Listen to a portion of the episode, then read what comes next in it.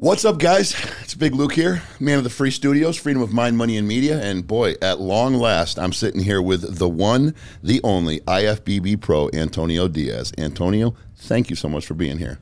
Luke, thank you for having me. It's a pleasure, um, and I'm just excited for the opportunity. Well, and if we're going to do this the right way, I got to get you to inch that microphone about eight inches closer to your face because you've got too kind of a Can you hear me voice. Are we good, Ruben? We're good. Boom. All right. So when I bring a guest onto this show, the first thing I like to do is introduce the audience to the guest and help them understand how our paths crossed. So I always ask, do you remember how we met? Do I remember the time? Yeah. Yeah.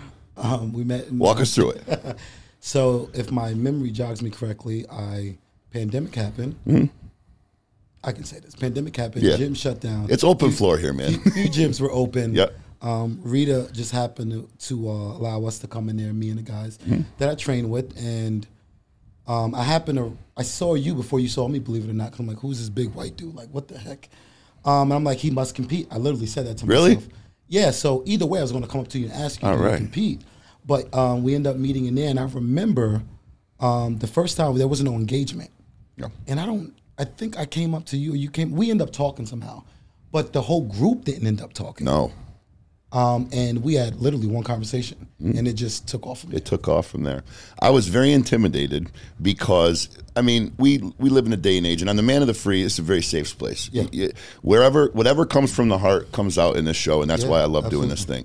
So it was you and two or three other black dudes. Yep, three. No, it was more than that. It was it? It was Houston. About four. Yeah, almost five of us. It was Yeah, like yeah, four or five of you, Yeah. right? And I come in there and I'm this big muscle bound white dude. Yeah, yeah. And I come in and I'm like, and you never know, right? Because there's so much racial divide in this country that, you know, you approach somebody of other color and you're like, okay, are, are they like me where they really don't give two shits what the skin color is? They're more Mm-hmm. worried about what the merit of character is. Do they have kind of some reservations because of where they're from? And I just need to let them know, hey, listen, I'm friendly territory. Or do they hate white people? Are they one of the, you know, are they just as racist? A black person as a white person can be racist. We can talk about that. But I remember just getting a cold shoulder. I remember seeing four or five very strong, proud black dudes, Yeah. and I could just tell that you guys were doing your thing. Yeah. And I, I, I threw some nods. Yeah. I threw some smiles. Yeah. I th- and I, I got a cold black wall. That's what I got. So I was like, okay, I'm not I'm not going to really uh, try to walk down that path. So I just did my thing. I worked out or whatever. Yeah. But I remember watching you, and I was like, God damn, this guy's got a physique. Number one. Number two, something about you moved differently than them. They were they were following you were leading that's kind of how i felt i felt like they were all kind of just you know every one of them acted like they were their own unit which Yeah. to some extent they are excuse me but it was it was very obvious that you were the leader of the pack Yeah. and obviously you had the most developed physique so i believe in my memory is not strong especially when it comes to things within the, the past couple years Yeah. after my drug usage excuse just to keep it a buck but uh, i remember i believe i, I approached you Yeah. i believe because i wanted to break the ice because it was obvious you, you were a talented guy Yeah. i think rita told me that you compete and i'm like okay if there's someone in my town and he's doing this and and i'm you know we're kind of walking the same parallel as far as the physique thing Mm-hmm. is concerned. I at least want to know the guy. I want him to know that i'm a friend. I want him to know that you know that i'm good people. So i approached you we got to talking and it, there, the whole concern of racial divide was gone immediately once we started talking. Um, and then I, I did ask you. I did ask you. I was like hey man what's the deal with, with your friends there? They're yeah. like and you had you had said that you know they're just you know that I looked like the typical white boy, probably coming from you know a, a, a lightly racist background. And I remember thinking to myself, like, man, and this is just keeping it real. I'm think, I remember thinking to myself, like, man, that's kind of slightly racist in and of itself Yeah. that these people saw me and made a prediction without ever once shaking my hand. But I also, as I think any intelligent human being would, Yeah. I understood. Right. You know what I mean? I understood. So what I want to do is familiarize these guys with with the, the reasons that you're here. Okay. Now on my show, the people that I bring on this show are people of you know that have merit that bring value to my audience. Absolutely. I don't ever bring people on the show that I think are just you know fun to talk to because we're looking for entertainment value. Although this show becomes entertaining a lot because we keep it real. It's not the overall goal of the show. The goal of the show is to bring value to the average Joe, Mm-hmm. the average working pla- class people who are who are interested in throwing gas on the little flame that burns inside them to try to become just that much better, right?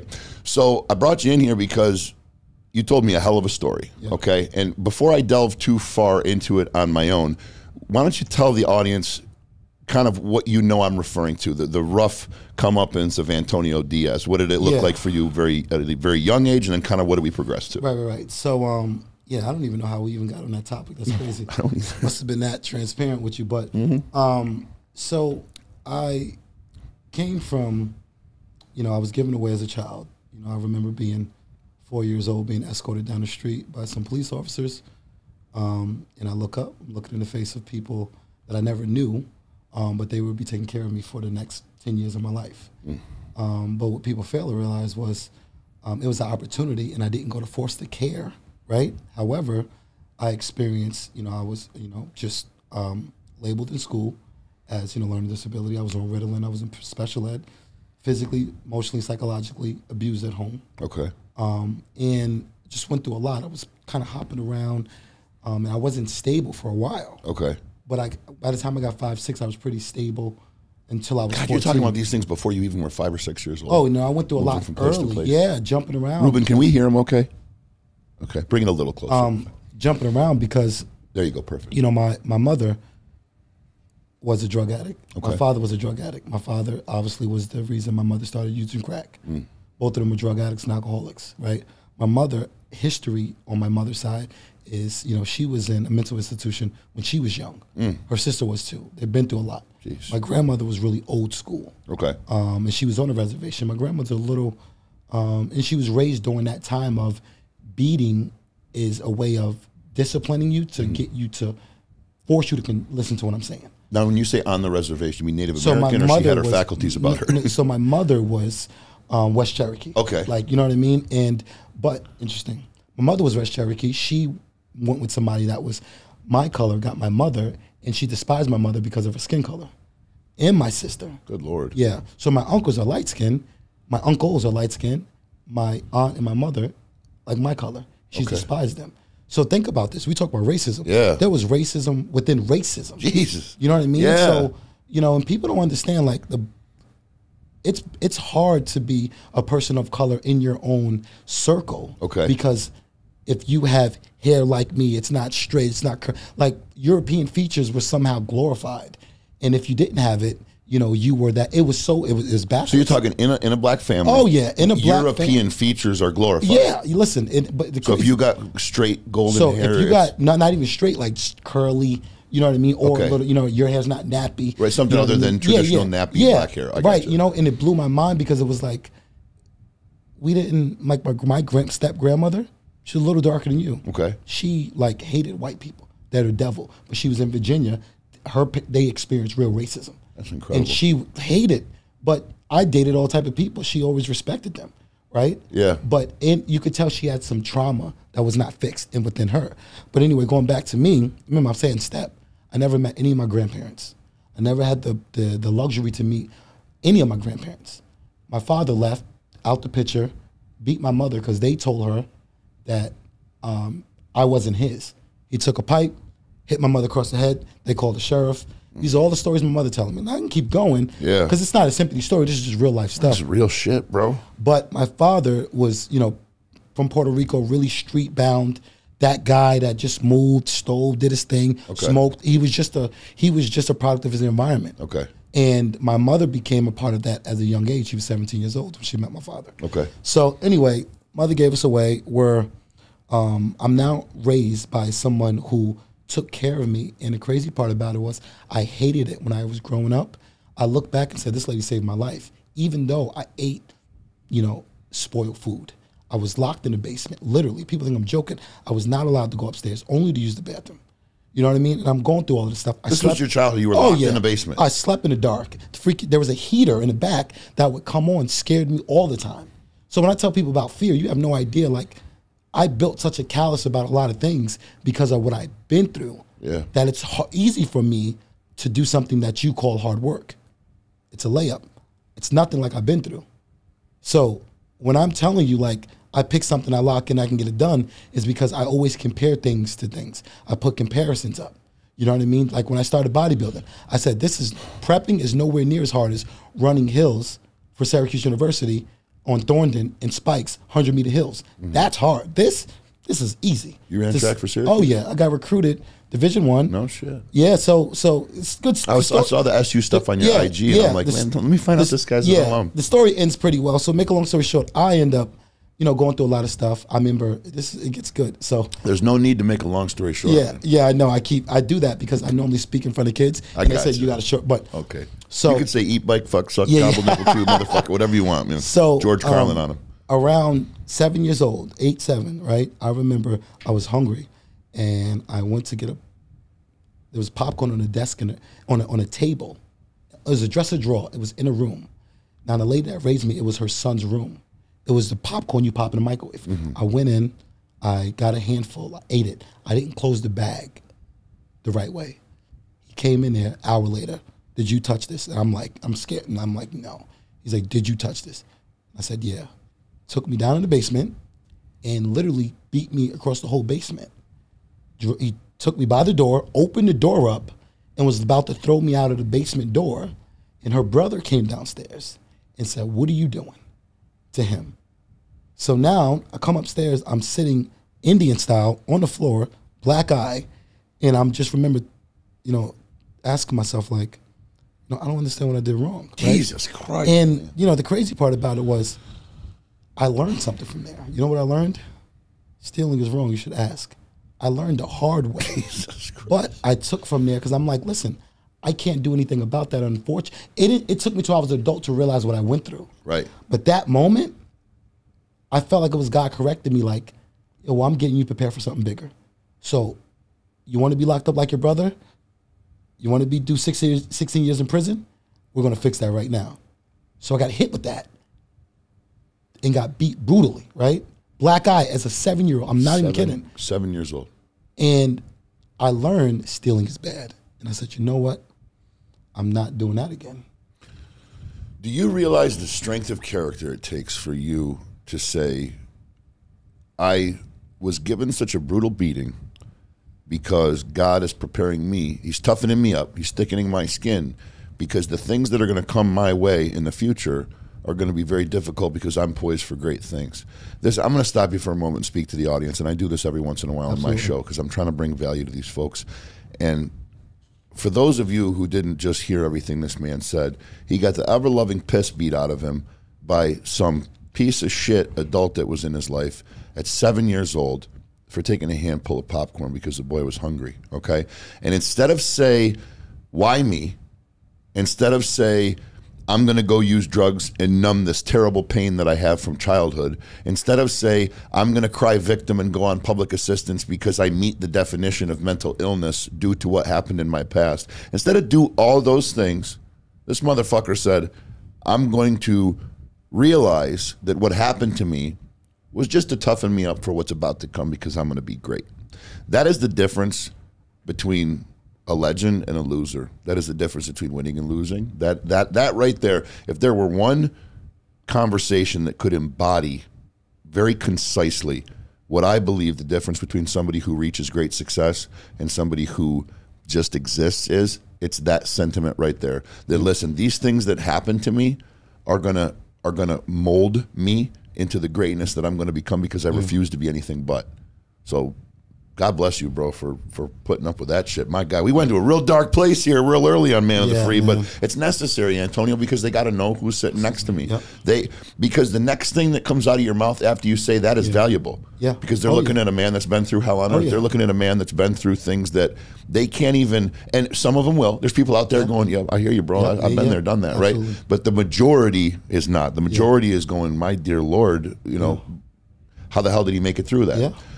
Yeah. So let's let's move on from there. So yeah, yeah. you know, you you went through a very difficult childhood. You were an orphan. You got passed around foster home to Mm-hmm. foster home. When did when did you start to gain traction? When did you start to feel like you had a home and Yeah, you had so a, a, a foundation? right, right. So, fifth grade, I um, I mean, gosh, I got to tell this because this is just part of the story. Yes, sir. Fifth grade, that same guy, I found him with his head blown off in the back of the, in our backyard. I'm telling you this because it leads to something else. I go outside, right? They're looking for him the night before. I go outside. No one knew where he was. Now, the incident took place where uh, he told my the lady that raised me, boyfriend, stop putting your hands on my mother. He kept doing it. I'm laying in bed. I'm look, I'm laying like this right? So if you're the hallway, I'm laying, I could see down the hallway. They're in the kitchen. He goes upstairs, comes back down with the gun, a couple times, right? Shot him. Now, the crazy part about the story was this: the dude, the ironic part about the story is the guy that got shot is still alive. The guy that shot him is dead. Jesus. Right? And what's even worse for that was I remember being in fifth grade and I had this rusty smell of blood for a long time, really traumatizing. And this guy ended up taking his own life. I found him, head blown off, right? the dude that smacked you around Yeah, yeah. shot his own. Shot his own self. Wow. Yeah, because he knew he was going to jail for that shooting, and I don't think he could cope with what was going on. So, I'm in fifth grade now. I'm going to school with all this. Now, keep in mind, I was labeled learning disability. You know, I have behavioral problems. I'm on Ritalin. You imagine why? um, Jesus. special ed, all of this stuff, right? Yeah. I go to fifth grade. I meet a teacher. She was Canadian. Okay. Fifth grade teacher. I remember we were acting up in school, and um, the he was one of the disciplinaries walked in, right? Okay. And I told everybody, I said, listen, if you lock your feet around a chair, they can't take you out. You know what I mean? They can't take you out of class. and she was livid.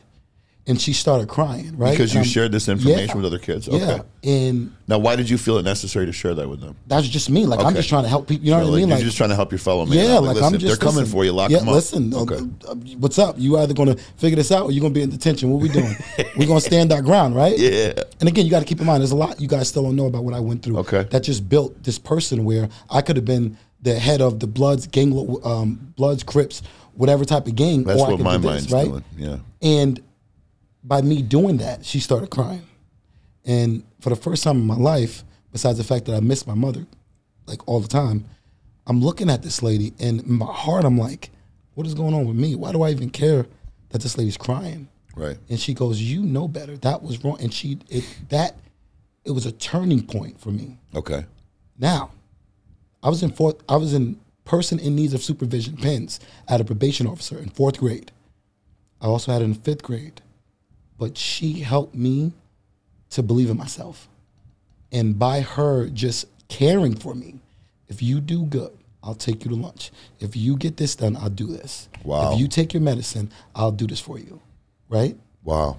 And I said, you know, I'm gonna trust this lady. And because of that love that she showed me unconditionally, like I'm like, just you're in special ed. This is what you should expect, right? It changed me because she had high expectations for me. Mm-hmm. So I got off of PINS, right? I was going to a probation, the civic center. It was probation officer. I had a probation officer with other grown men sitting next to me, waiting to see their probation officer. yeah, it was You're in craziest fifth thing ever. grade. So what is that? Fourth and fifth 11 grade. years old? Fourth and 10, fifth 11 grade. years Yeah, old? twice I was on there. Jesus. Kid said something about my mother. I was in like fifth grade. I just Yeah. got off PINS. Kid said something about my mother, and he had like he had a, vi- uh, HIV, and I just punched him across the table. You know, because I was raised. You ain't gonna talk about my family, Right, of course. It's not happening. Right. Man, I went to see the principal. He's like, "Yeah, it's over." I go to I go to court, and they were they were about to lock me. They literally about to put me in the home. Literally about to put me away. And I said, if you please, I'm on Ritalin. It's hard for me to function. If you, I said this me. Okay. If you give me one more chance, I'll, I could do it. By the grace of God, He gave me one more chance. And this wasn't an advocate speaking on your behalf. This, This was, was you me. speaking to a judge. I was with the lady that raised me.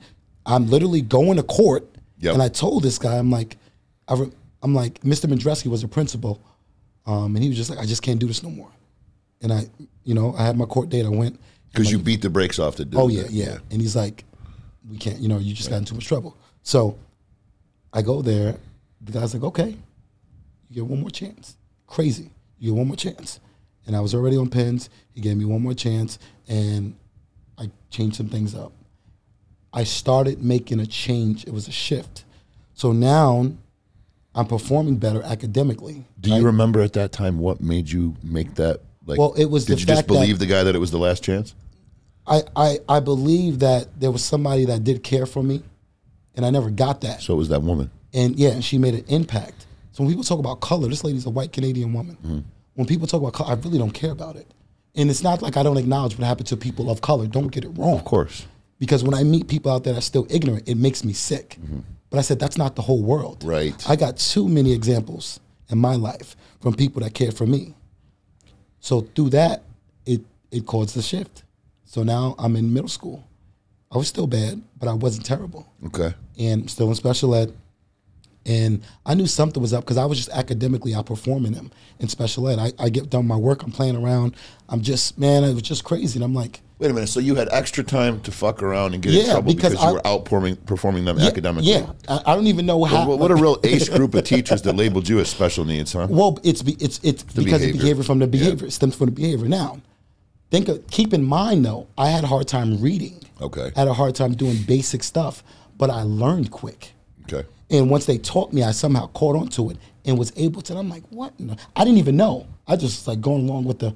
So now let's just. I went to try out. I'm seventh grade. I went to try out for lacrosse team. Okay. The coach, black coach, looked me in the face and said, "Get off my field. You are too bad. Try to come back next year." Mm-hmm. Tried that for the basketball team. Got cut. Right. I'm like, yo, what is it about me that people hate? And I hated that. Yeah. Like people despise. Like what is it? And I didn't like that feeling. So my teacher, who was also my coach, his name was Coach Laverty. He knew he had my brother. My brother was so smart. He locked everybody out of the computer in middle school. And teachers, everybody, locked everybody out. Craziest thing ever. it's the brother I went to jail for 15, 16 years. Okay. And he's back in prison now. Crazy. Anyway, I meet Lavert. Um, Laverty's my teacher in seventh grade, eighth grade. I said, Laverty, listen, I want to, I want to be in regular classes in high school. I'm tired of being in special ed. He said, if you do this, I could see what I can do. But he also pulled me and he said, listen, he went on the board. He said, you got two, you got two choices. You can take the path of your family and your brother, mm-hmm. or you can create your own path. Literally, I vividly remember seeing it on a green chalkboard. He said, you choose. He wrote it down. Yeah. On a chalkboard. You choose. okay. You choose. And he was also someone who believed in me, who let me travel with him to pick up the snack for our, mon- our Friday movie uh, days. And just, you can see that the care was there. Yeah. And that shifted something in me, man. And it's so crazy because it's like, why does that even matter? Like, really, that little bit you cared that much about, that's how vulnerable and much I needed love. What's all you had? It's like you take somebody that's walked through the desert for three days straight with no water, Yeah. no nourishment, no nothing, and then you hand them a cap full of water. That's going to Yeah. be the most valuable drink of water Right. they ever had. But you had no compassion in your life. Absolutely. But listen, based on your theory, Yeah. because I responded that way, why did 95% of the kids did not respond that way? I don't know Why if ninety five percent of the kids had it as bad as you. Oh, did, no, bro. but I, where I grew up, yeah, most of the kids that was in special ed came from tough households. yeah. It was rare a kid was in Why do you think it was? you know, it- as cliche as this may sound, I think I was, I was, I think I was selected to do great things. I really do. Doesn't sound cliche. because I look at my brother and I'm like, we got the same mother and the same father, but I never liked following people. I never liked the idea of fearing people, even though fear is a real thing. I never mm-hmm. liked the idea of being a loser. I was so competitive. It was in me. My, I used to beat. They used to make my brother and I fight when I was little. Make us fight. They used to make you fight. Make us fight. And my brother never would fight me back. But I was I was bigger than him okay. but he would never hit me back. So I would just he was and again I beat on him so many times. When we got older, he was afraid of me. Okay. Right, and I'm and I look back like that's sad, man. Yeah, we could it have is. a terrible relationship. But my brother, he would do anything for me. Yeah. you know. But he understood what we went through because he was older. So I look back and I say, man, that that's just that, that's ridiculous, right? So anyway, we're in eighth grade, right? Yeah. And you know, Coach Laverty, who's I talk to him to this day Yeah. in Zapula, both of the teachers to this Okay. day. He said, listen, you pick. So I picked my own, right? I moved out of the house in ninth grade. And I moved with my friend, happened to be white. Okay. And I got every word in the book about white people, this and that, this, this, that, and that. You're running, and I'm just like, Meaning you caught shit from black oh yeah, people because Oh, you were no, staying with a white from person. From my family. From your family. Yeah. Because I stayed and they just happened to be white. It wasn't that they hated white. You just they just have to be part of the conversation. Right. You know what I mean? It could have been someone black, but it's like, okay, and you're with white people. Mm-hmm. You see what I'm saying? Cherry on top. So the crazy part was I never had my own room, Mm. right?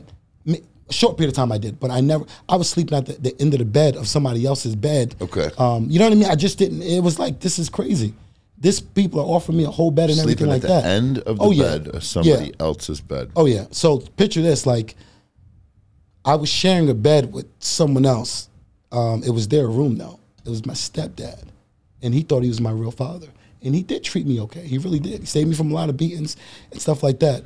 Um, and when he was gone, he let me stay in the room. But when he was there, I would sleep at the foot of the bed.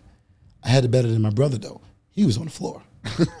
they listen. They made my brother wash up in a garage in a bucket. I'm not making this up, and I'm not telling this story so people can feel bad. I'm telling you this because when people realize what I went through, they'll understand why. For me, I live the way I live, and I'm driven and have my perspective on life. So as I got in high school, I moved out. Technically, I was on my own. Moved out of the house. Okay. I lived with like three or four p- different people in high school, but the goal, the mind was already set. I'm going to college. I'm going where I want to go. No one ever told me you had to take an SAT. I'm in special ed. Keep in mind, right?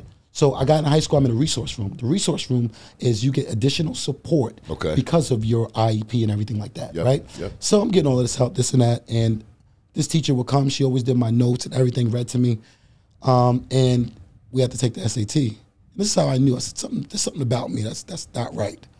we took the SAT, right? Yeah. And this is for me to get into college. I never thought about how I would get in college. I just knew I, I was going. Okay. There was no if, it was when. Right. I'm going. Right. And y- you can put whatever in front of me, I'm knocking it down. Right. I'm going. The SAT's in front of me, right? Mm-hmm. Everyone took the SAT. We get the score back. At a 2400, I got 1800 on the SAT. Are you kidding? I got a 790 out of 800 on the math. Barely passed the regents. They're looking at me like, what is going on? It's the same kid that was in special ed. Yeah. Bro. I got letters from I and just gave me goosebumps. Listen, and I I can't make it up. Football, I was good. I thought I was gonna go for lacrosse. I I I my coach, same guy. He he he was the varsity track coach. He said if you do track, you're gonna be all state. I said, man, I don't really. My football coach told me that too. The the senior coach. I said, man, I I, I don't really believe that. So Laverty came to me. I said, listen, man, I don't know whether I should do lacrosse or track. I chose track. I went to nationals my first year. Indoor. Nationals. Nationals. Indoor. Yep. I got letters from every Ivy League school on the East Coast Yale, Browns, um, Princeton, um, all of them. All of them. Check this out. I'm in the office. I get a letter from Princeton. Literally, like for track. I show my track coach, not Laverty, the assistant. Okay. He goes, Oh, that's nice. You're not going to be able to go there, right? And I'm like, Really? Did he know you had an 1800 on your SAT? No, he didn't. Okay. No, but he's like, really? But he knew I was a special ed. Okay. Right? He's like, really? I'm like, hmm, that's interesting. Now, don't tell me no or I can't do something. Right. Right. So luckily, me, I was smart enough to get counsel from Miss Apula, who was the fifth grade teacher. Okay. And she was really educational oriented. Okay. Where she just knew, like, she's like, listen, I think, and I got letters from Syracuse, UConn, every East Coast. I'm not even every East Coast school, freaking box full of letters. Okay. She goes, if you go to Syracuse University, my family's in Canada. I can drop you off on the way up and pick you up on the way down. It's a great university. You know what I said? I said, okay, let's sign the papers. I Just like even- that. Just like that. All because that teacher lady that you revered so highly, Yep. you knew you would have additional interaction with her, and it was going to be a comfortable thing with somebody that you knew. Yeah. That's incredible. And it I just could- speaks so much to the things that that that resonate with us. Yeah. What different people find important. You Yeah. know, somebody else telling the same story might have went Princeton. Oh, I know such and such professor yada yada went Yeah. to Princeton, and that's a great Yeah. school. Or I know Harvard, or I know you know Notre Yeah. Dame because I saw the movie um, uh, Rudy. Yeah, yeah. You know, but to you it was no. This is where Miss So and So Yeah. is going to be able to drop me off. That's where I'm going to go. Yep. That's incredible. That's simple. People look like, really? I'm like, yeah. because it was important to you. Yeah, yeah. And I, I, I trusted and believed in those people. And I could have went anywhere in the country if I applied. I had one of the highest SAT scores in our school. Right? That's incredible. And my grades were like an 89, 90. That was okay. right. right? I went to SU, great school. I think it's harder to get in and stay in. Um, but the reason I'm telling you all of this is because you look back and if people see where I came from, every time I go home to speak, they always ask, like, I don't, how'd you do it? Right. I spoke in front of my teachers at the superintendent's conference. I was the the, the guest speaker You were and the, guest main speaker, speaker to speak to your teachers. to speak to all of them. They're looking at me like, what? This is him? Like, I, listen, I told people, I said, I understand what it feels like to have to go out on the side and not be able to walk through because you're not going to make it. I tried to take the long way out. It took about tw- 20 minutes. Unbelievable. Everyone's talking, right? That's incredible. And they're like, how'd you do it? How'd you do it? the same guy that they wanted to kick out of class. Same guy that they were like, listen, I was told you'll never amount to anything. Yep. You know, you're going to be a failure. When I went to SU, they're like, oh, he, he's not going to make it. He's going to get kicked out, right? And the reason I was so good at track because my fear was losing. I took too many L's in life.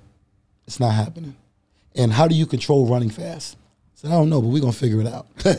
and I ran a four two seven in a forty Wow. After my first year of track. I said, yeah, something's going People on. have no idea how fast that is. Oh That's no, faster no. than Deion Sanders. Listen, and the crazy part about it is every year for I knew I got faster because when I played lacrosse, there were people that I kept stretching the gap, and then I got on the field. I'm like, no one, who's going to? I was clearing the ball from X. They, you know, I don't know if you ever watched lacrosse. I, I know lacrosse. Yeah, so basically, you got to clear the ball. Th- I was taking it from X and running it down. they couldn't. You can't. And they told me at hotbeds or Delaware, you can't teach speed. You can't. Right. And I wasn't the skilledest person because lacrosse was still new. Right. And I said, imagine if I had a mother, I had a father. They invested in my education and my athleticism. Yeah. I would be one of the best athletes in the world in students. Mm-hmm. And what you see now is just talent, man. Right. It's hard work there, but I think I was gifted. I do. Oh, because I'm not supposed to be here. I'm not. No. I'm not. Well, it, see, there's that's that's a double sided coin. You know, what I mean, well, all coins are double sided. That's Yeah. a double edged sword.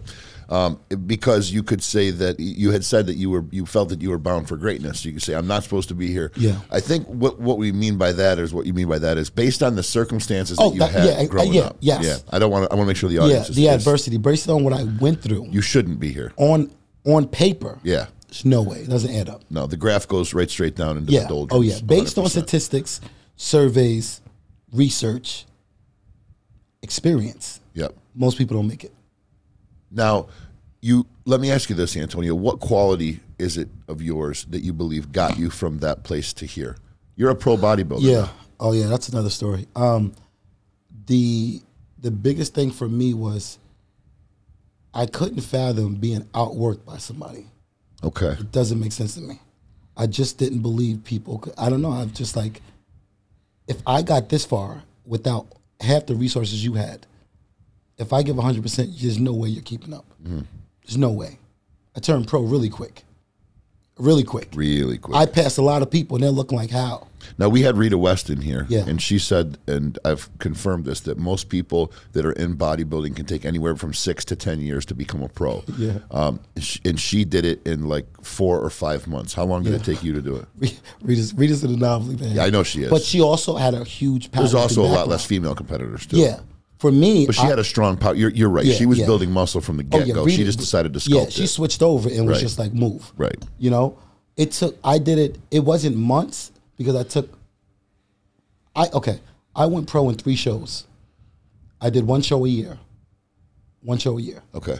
First show, you had to qualify. Yep. Went second show, went to nationals, took eighth. Didn't know what I was doing because it was so new. Right. Third show, I remember in my mind, I remember coming home on that second show and I watched John Wick. And I love the just the motivation from watching these movies, right? And in my mind, I was like, "Oh, you guys are down with me. Oh yeah, this one's personal. Mm-hmm. This is personal.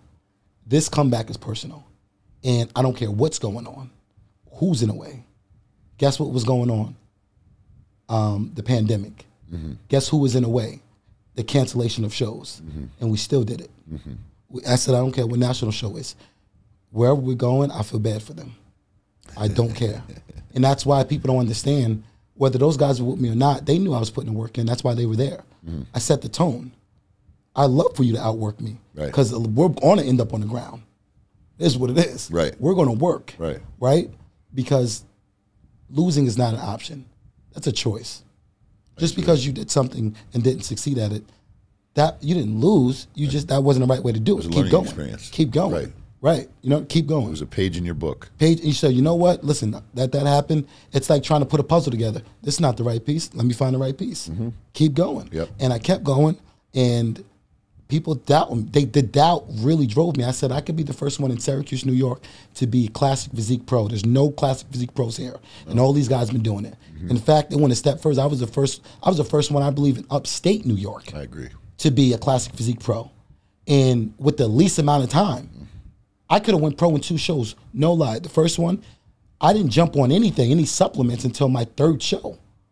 So people, and I'm telling people, when you find what you're good at, you don't have to sacrifice your health and and and, and just crazy stuff. You just got to focus.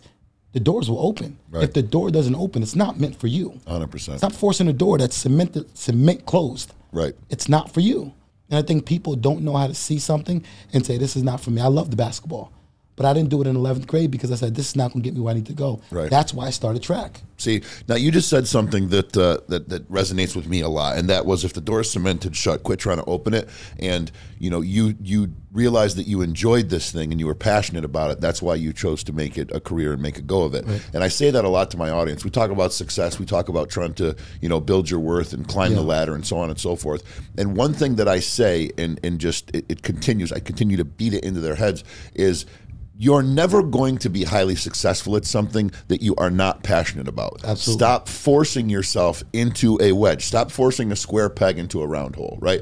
Uh, can you align with that thinking? I mean, do- would you agree with that? Okay. Absolutely. Because that's what I'm hearing you say. I'm hearing you say essentially you, you you found this thing, you found this niche, this puzzle piece, and it was for you. Your natural talents and gifts aligned with it. You enjoyed doing it. It was an athletic thing. You were you, you just it just fit right, and you enjoyed doing it. You enjoyed training, and you knew that using your ability, which is the ability to outwork anybody in the room. Yeah.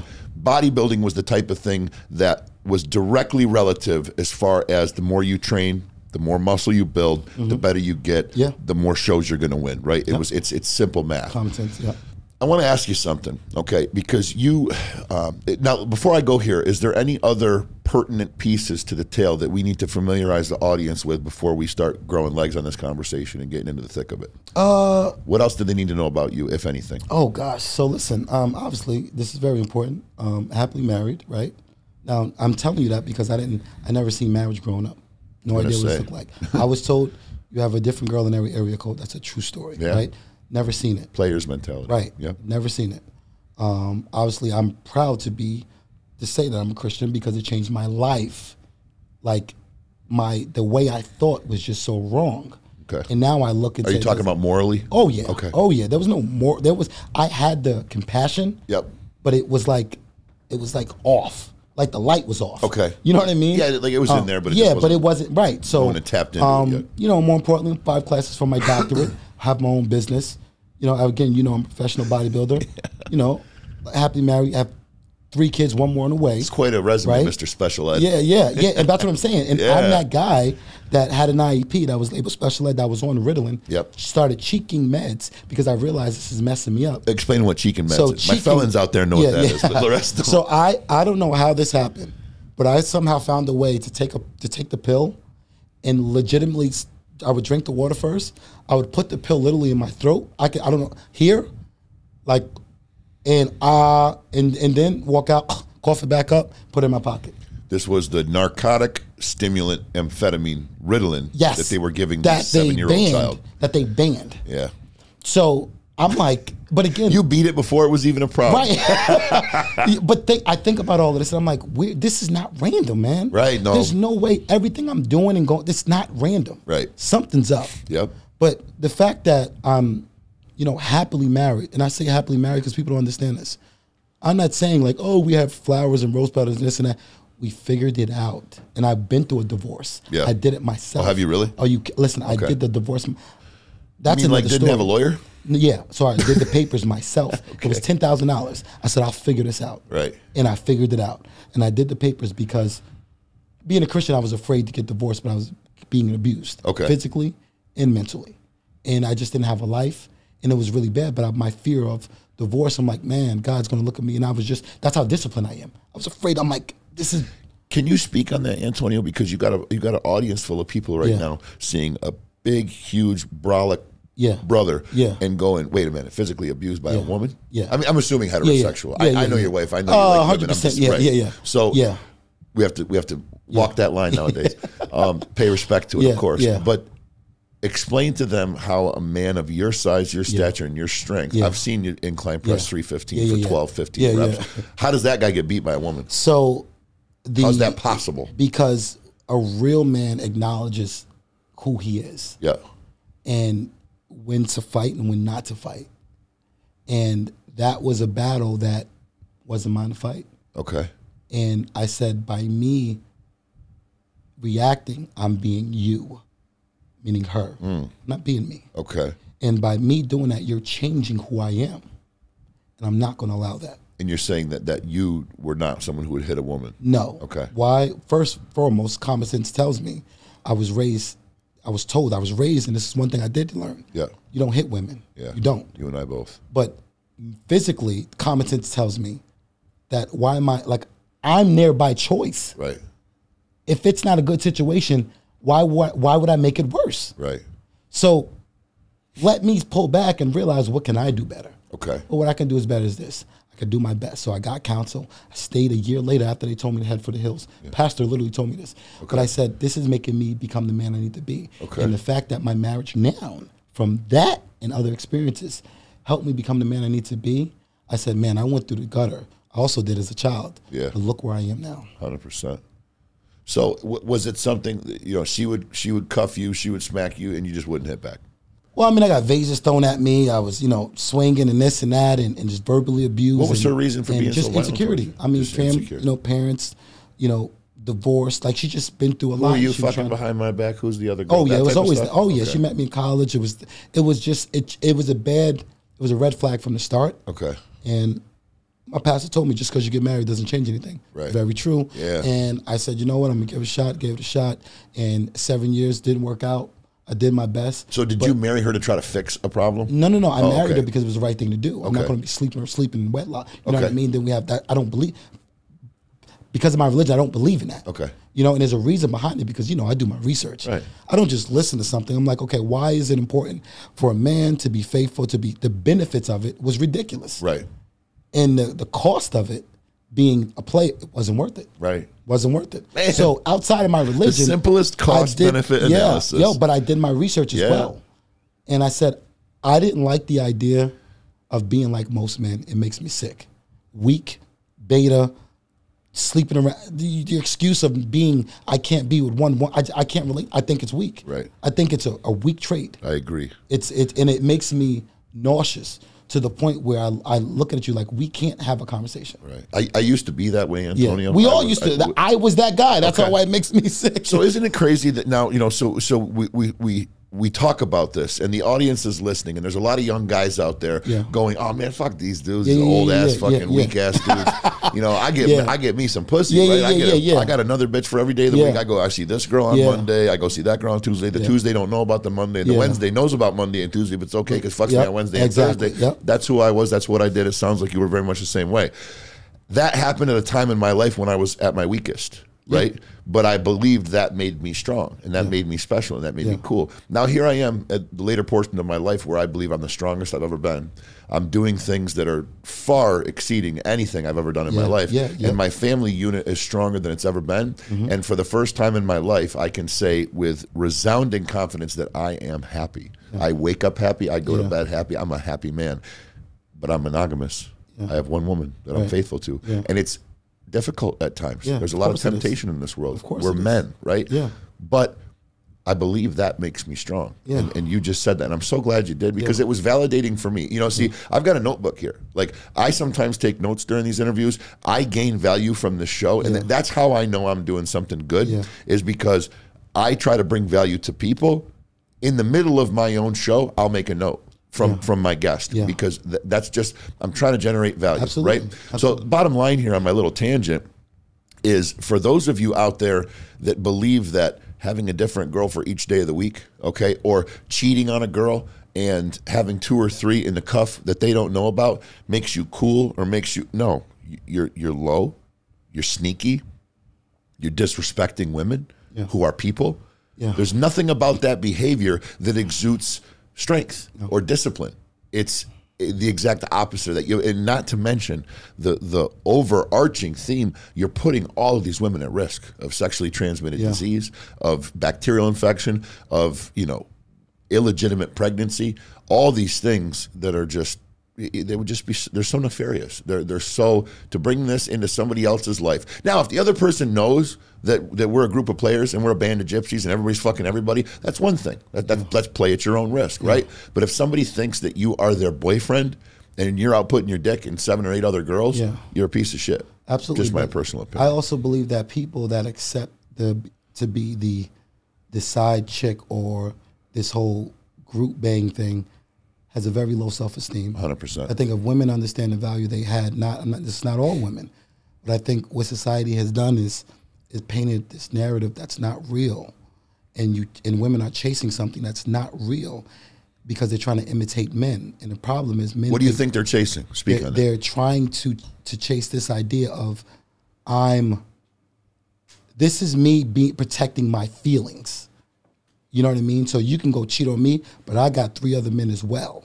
Oh, And the problem with that is, so it's a countermeasure. yes, the, but the problem with that is. I'm not going to let you get me. me 'cause I'm going to do you. No, no, but it's it's it's it's to protect you from getting hurt. Think about this. Okay. If if she's cheating and you're cheating, and you find out she's cheating, she find you're not hurt as much as if you're faithful and she's cheating.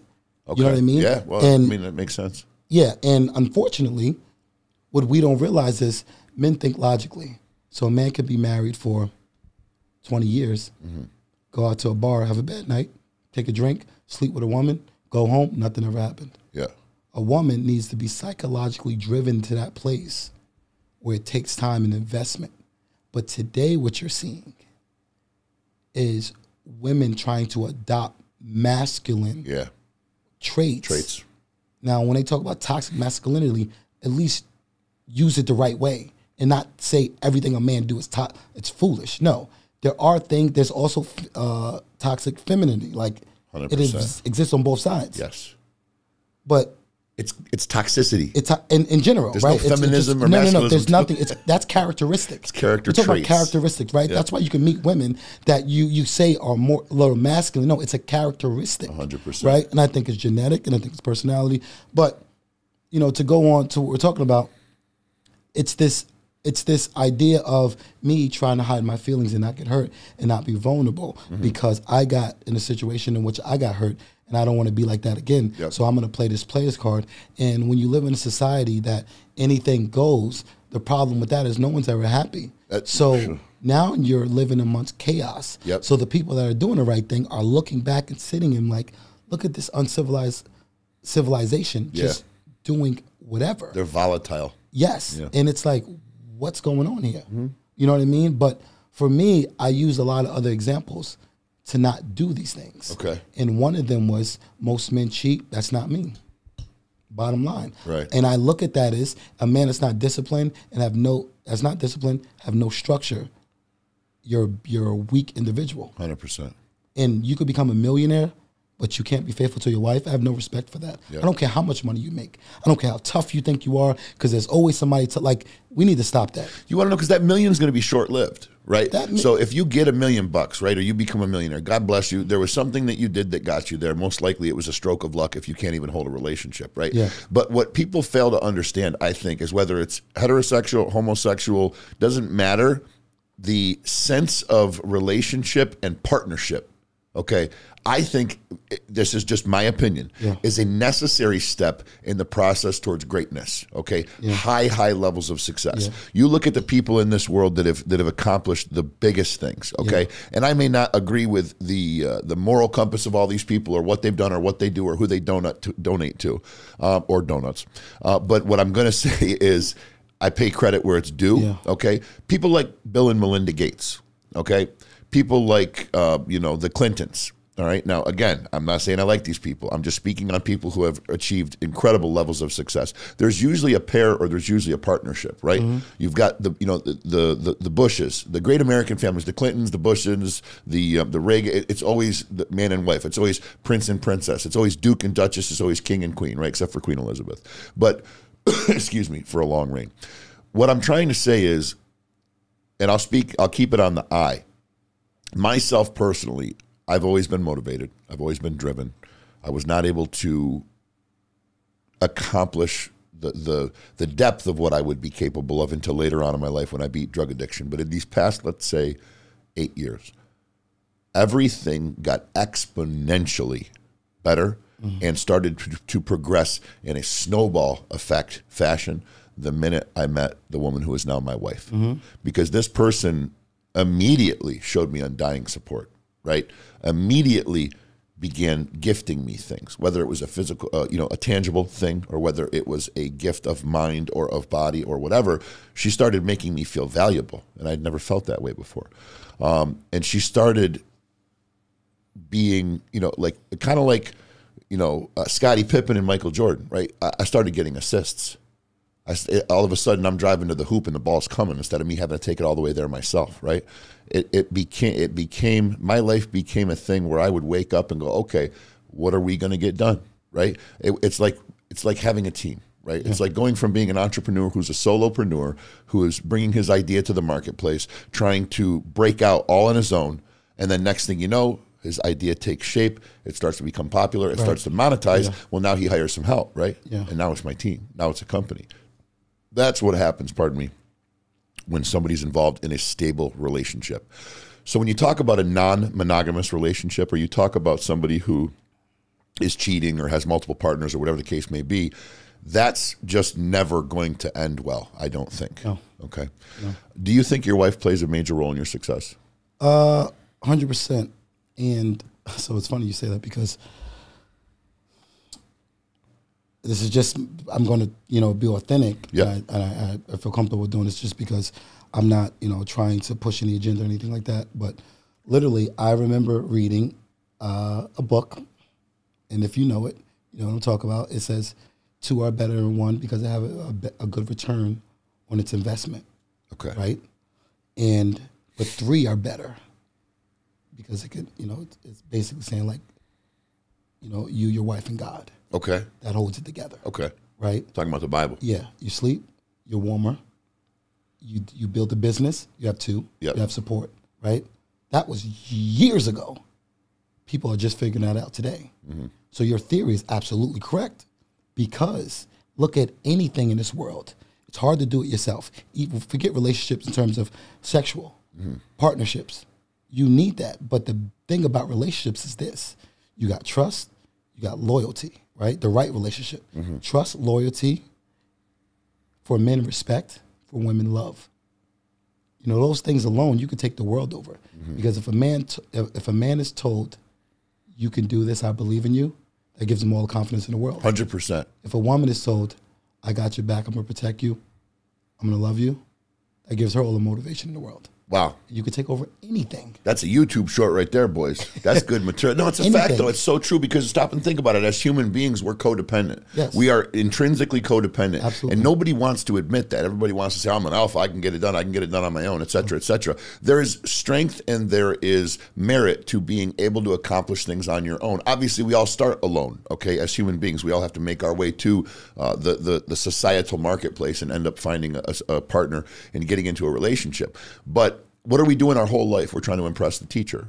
We're trying to impress our friend. We're trying to impress other people. We're Yeah. what other people's um, view of us is what drives us. And I, and I hate to say that because it sounds so incredibly weak, but r- for the by and large, that is really the point, right? So we're, we're trying to create something that you know, an outfit in high school. We want to look good for the women. You know, in, in basketball practice, we want to see the guy that's doing the best, or in your case, you be the best Yeah, yeah. and show up to the coach, or whatever the case may be. We're trying to Yeah. impress another person, right? Yeah. You get into a relationship, and then that person fills that void. I believe in you.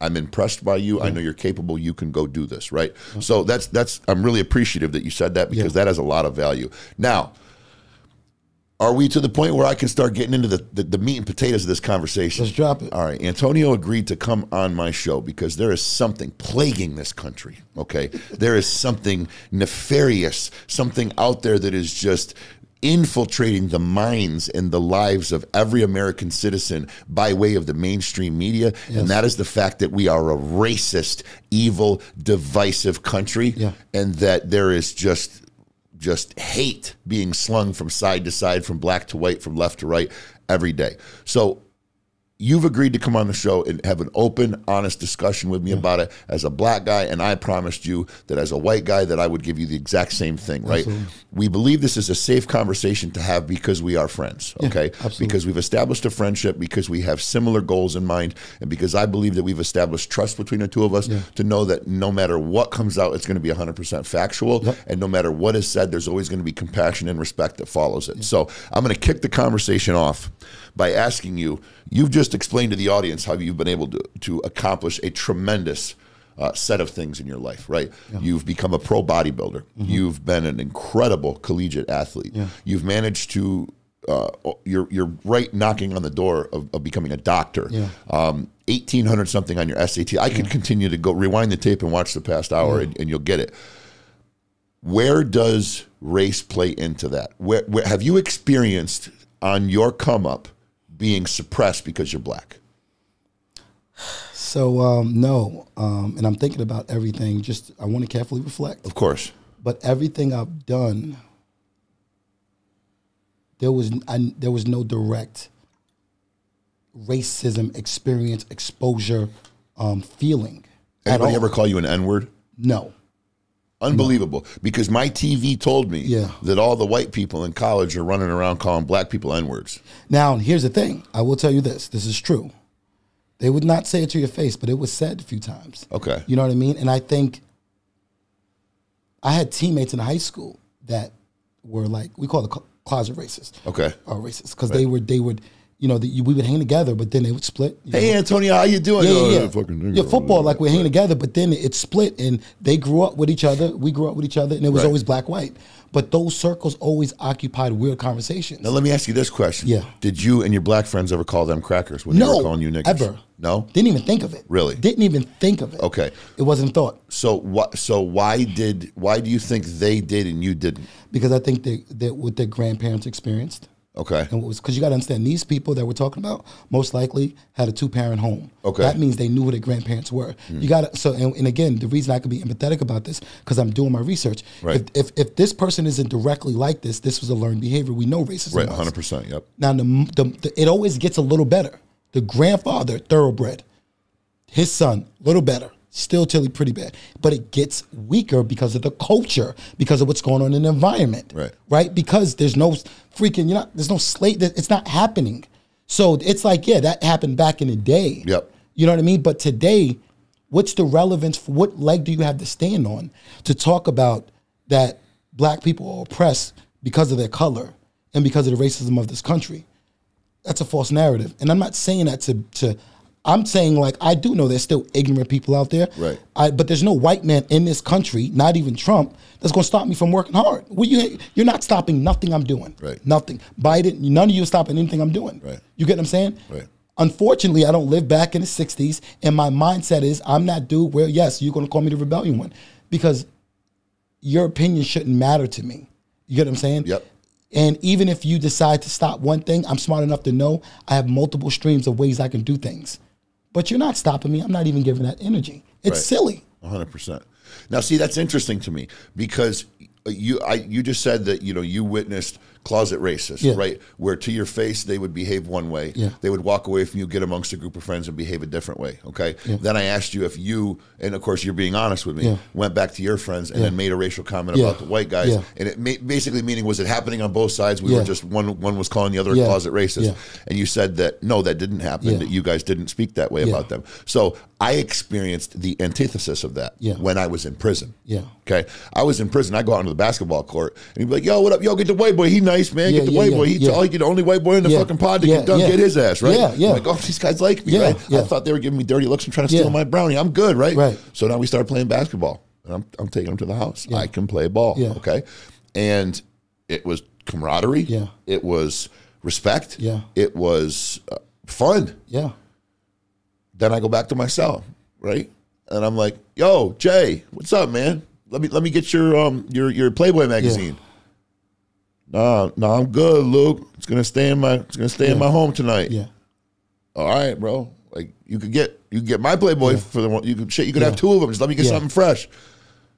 Yo, Luke, I said I'm good, bro. It's like you were the guy just high fiving me out on the basketball yeah. court, right? Okay, all right. Yo, D, man, let me get a cigarette.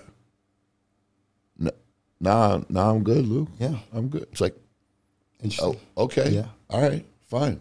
And and then you know the white guys would be like, bro, what are you what are you even doing? You're making a fool of yourself. Yeah. And of course, me, I'm thinking, oh fuck you, bro. Yeah. I- like there's no, I'm not. I'm gonna be the guy. Yeah. Who's just gonna be the guy, right? Yeah. I'm not gonna buy into all this fucking bullshit. Yeah, yeah. Now I understand the dynamic is, is different in prison. Yeah, yeah. Okay. Do you want to know why I think that is? I think that is because in society, you being black are judged as a minority. Yeah. Me in prison, me being white, I'm judged as a minority. In a minority. Yeah. So yeah. I don't think it's got any fucking thing to do about the color of your skin. No. I think it has to do with mob mentality. I think it has to do with there's more of us than there is of them. It's power. 100%. 100%. Yeah. Now here's the reason that guy in prison, he like you. He think you were cool. 100%. But there's a code. Yeah. And the fact of the matter is this. Luke's cool, but his boy may be that guy that don't like us. Right. We can't have that. Mm-hmm. The Latin group does it. You know what I mean? Right. But it, it's just the way you had to move. Mm-hmm. Now you're a cool guy, and I tell people this: black people are the most forgiving people on this planet. I promise you. I promise you. But they're also looked at as most dangerous. You got to give them a why, though. So you can make that claim, but you got to give them a why. So why are black people, in your experience? in my experience, yeah. Because think about this. The people I meet in the South that really had grandparents Yeah. That experience these, these that's their only experience. Right. Just like on the white side, their only experience was listen, you were a slave. Right. Like this is what these people did and you are marrying a white girl. You know what I mean? Mm-hmm. It's what they experienced. But if their son bring a white girl home, they're gonna be like, you know what? I can do this. In my experience in high school, I dated a white Polish girl. You know what her parents said about me? Hmm. Black, this, that, and that. It was so bad. We had to hide our relationship for three years in, in high school Okay. Because I was black. How, how old were you guys? I was in high school. I was in ninth, 10th, 11th to 12th grade. Okay. So 16, 17, yeah. 18. So listen, I go to college. Yep. We still kind of dated. There was nothing really there because we couldn't build anything. Because one, it's like, what if we get married? Well, your parents can't even come. Families aren't They want to. It's not even going to get along. Right. And the crazy part is, you thought I was a hoodlum, and you thought I ran the streets, and here I outperformed everybody in your house, including your son, who you thought was great at foot, basketball, baseball. Right. And it's like you thought I was that guy, but I can't fault you for that because your father taught you it is what it is. Right. Right? But we're focused on a story. We're focused on, yeah, it's real, but it's not the reality. There's a difference. The reality is you're choosing to be this way. 100%. However, the real part is this is a legit feeling based on history. Right. So let's speak on that. So you watch mainstream media, right? Yeah. We've got critical race theory, which which people I, I, and I want to dissect that for a minute because you know people hear critical race theory Yeah. and and what the media does is they tell people, oh, that's just making sure that young people know what happened. No, that's American history. That's far from the truth. That's American history. Critical race theory is the theory or the belief that the institutions of our country have been developed as such that there is racism interwoven into those institutions and in those societal conventions to try to keep black people Mm-hmm. Yeah. down. That's what they're, that's what they Yeah, want to teach yeah. the kids in school Listen. is that the society that we live in was constructed solely with only Yeah. the idea of keeping the Yeah. black man suppressed yeah. for years to come. Yeah. It's such a fucking asinine Oh, it's crazy. Let's call a spade a spade. Check this out. The reality is, this is the fact of the matter. It's nothing to do with race.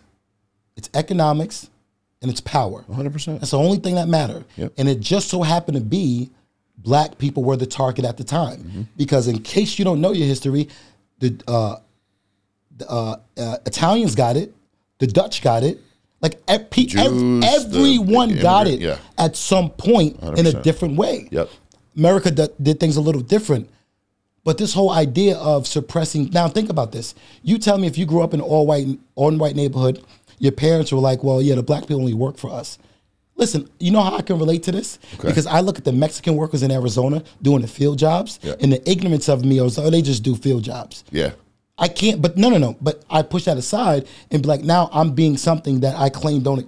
I got to acknowledge these people as people. 100%. So you need a ride home. You know what I mean? Yeah. Like, but I can't be that. It's easy to be ignorant from what you see. 100%. You know what I mean? So yeah, the Mexicans are the blacks today. It's so funny that you say that because I was just watching something and I believe the girl was on The View. And I want to say, I don't know, Scott or Ruben, maybe you guys can speak on this. I want to say it was, um, who's the Osbourne girl? Kelly Osbourne, Ozzy's daughter. It looked like her, so if it wasn't, no disrespect to her, but there was a girl, an artist of some sort on The View. And they were talking, and this might not be recent because they referenced Donald Trump. It could be an old clip, but I laughed openly and out loud in the middle of my gym, working out in the middle of the night, because she said something like this. She said something like, um, you know, yeah, you want to take all the Mexican immigrants, Mr. Trump, and send them back to Mexico. Well, then who's going to clean your toilets and do your gardening? Duh. And I'm thinking, And all of them went, no, no, no. Yeah, you like, tripped- no. yeah. and I thought in that moment, like, there you go, Wokey. Like you're trying to Yeah. play this card Yeah. of how you're the compassionate to the Yeah. minority person Exactly. in And you just society. expose You're the celebrity that believes everybody is equal because we shouldn't send the Mexicans home because then there'll be no one to clean your shitter. Right, Like right. who's the racist? Right. And and here's what's crazy. Here's what's fascinating about this story. This is why, but this is the unique part, Luke. And Okay. I think this is something we need to shine light on. Hit me, man. The fact that there were people, even if they were sold from black, even if Africans sold, because we know the Arabs is the A, the Arabs introduced slavery to Africa. Okay. It's in just do the history, right? I will. That that's the, not, the Africans adopted well it, right? that, so Just adopted it. This is a good idea. Yeah. And they started telling the monks, right? We had the Atlantic slave trade, whatever. Boom, boom, boom.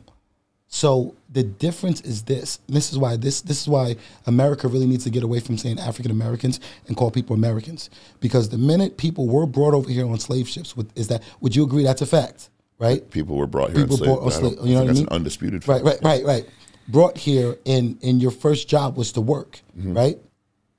When we even though the Mexicans are the new blacks today, you can say whatever you want because guess what? It's a low end job. No one's gonna black people like you ain't paying me that when I could just go to school and go to but you got immigrants coming in like, yo, this is the opportunity, I'm on it. Yep. But the difference is that's a choice. That's a choice. Mm-hmm. Right. Today is a choice for all of us, but that's a choice for them no matter what. They were never forced to do that. They decided to do that. 100%. They fled from the country. Back in the day, they were forced to do this. Right.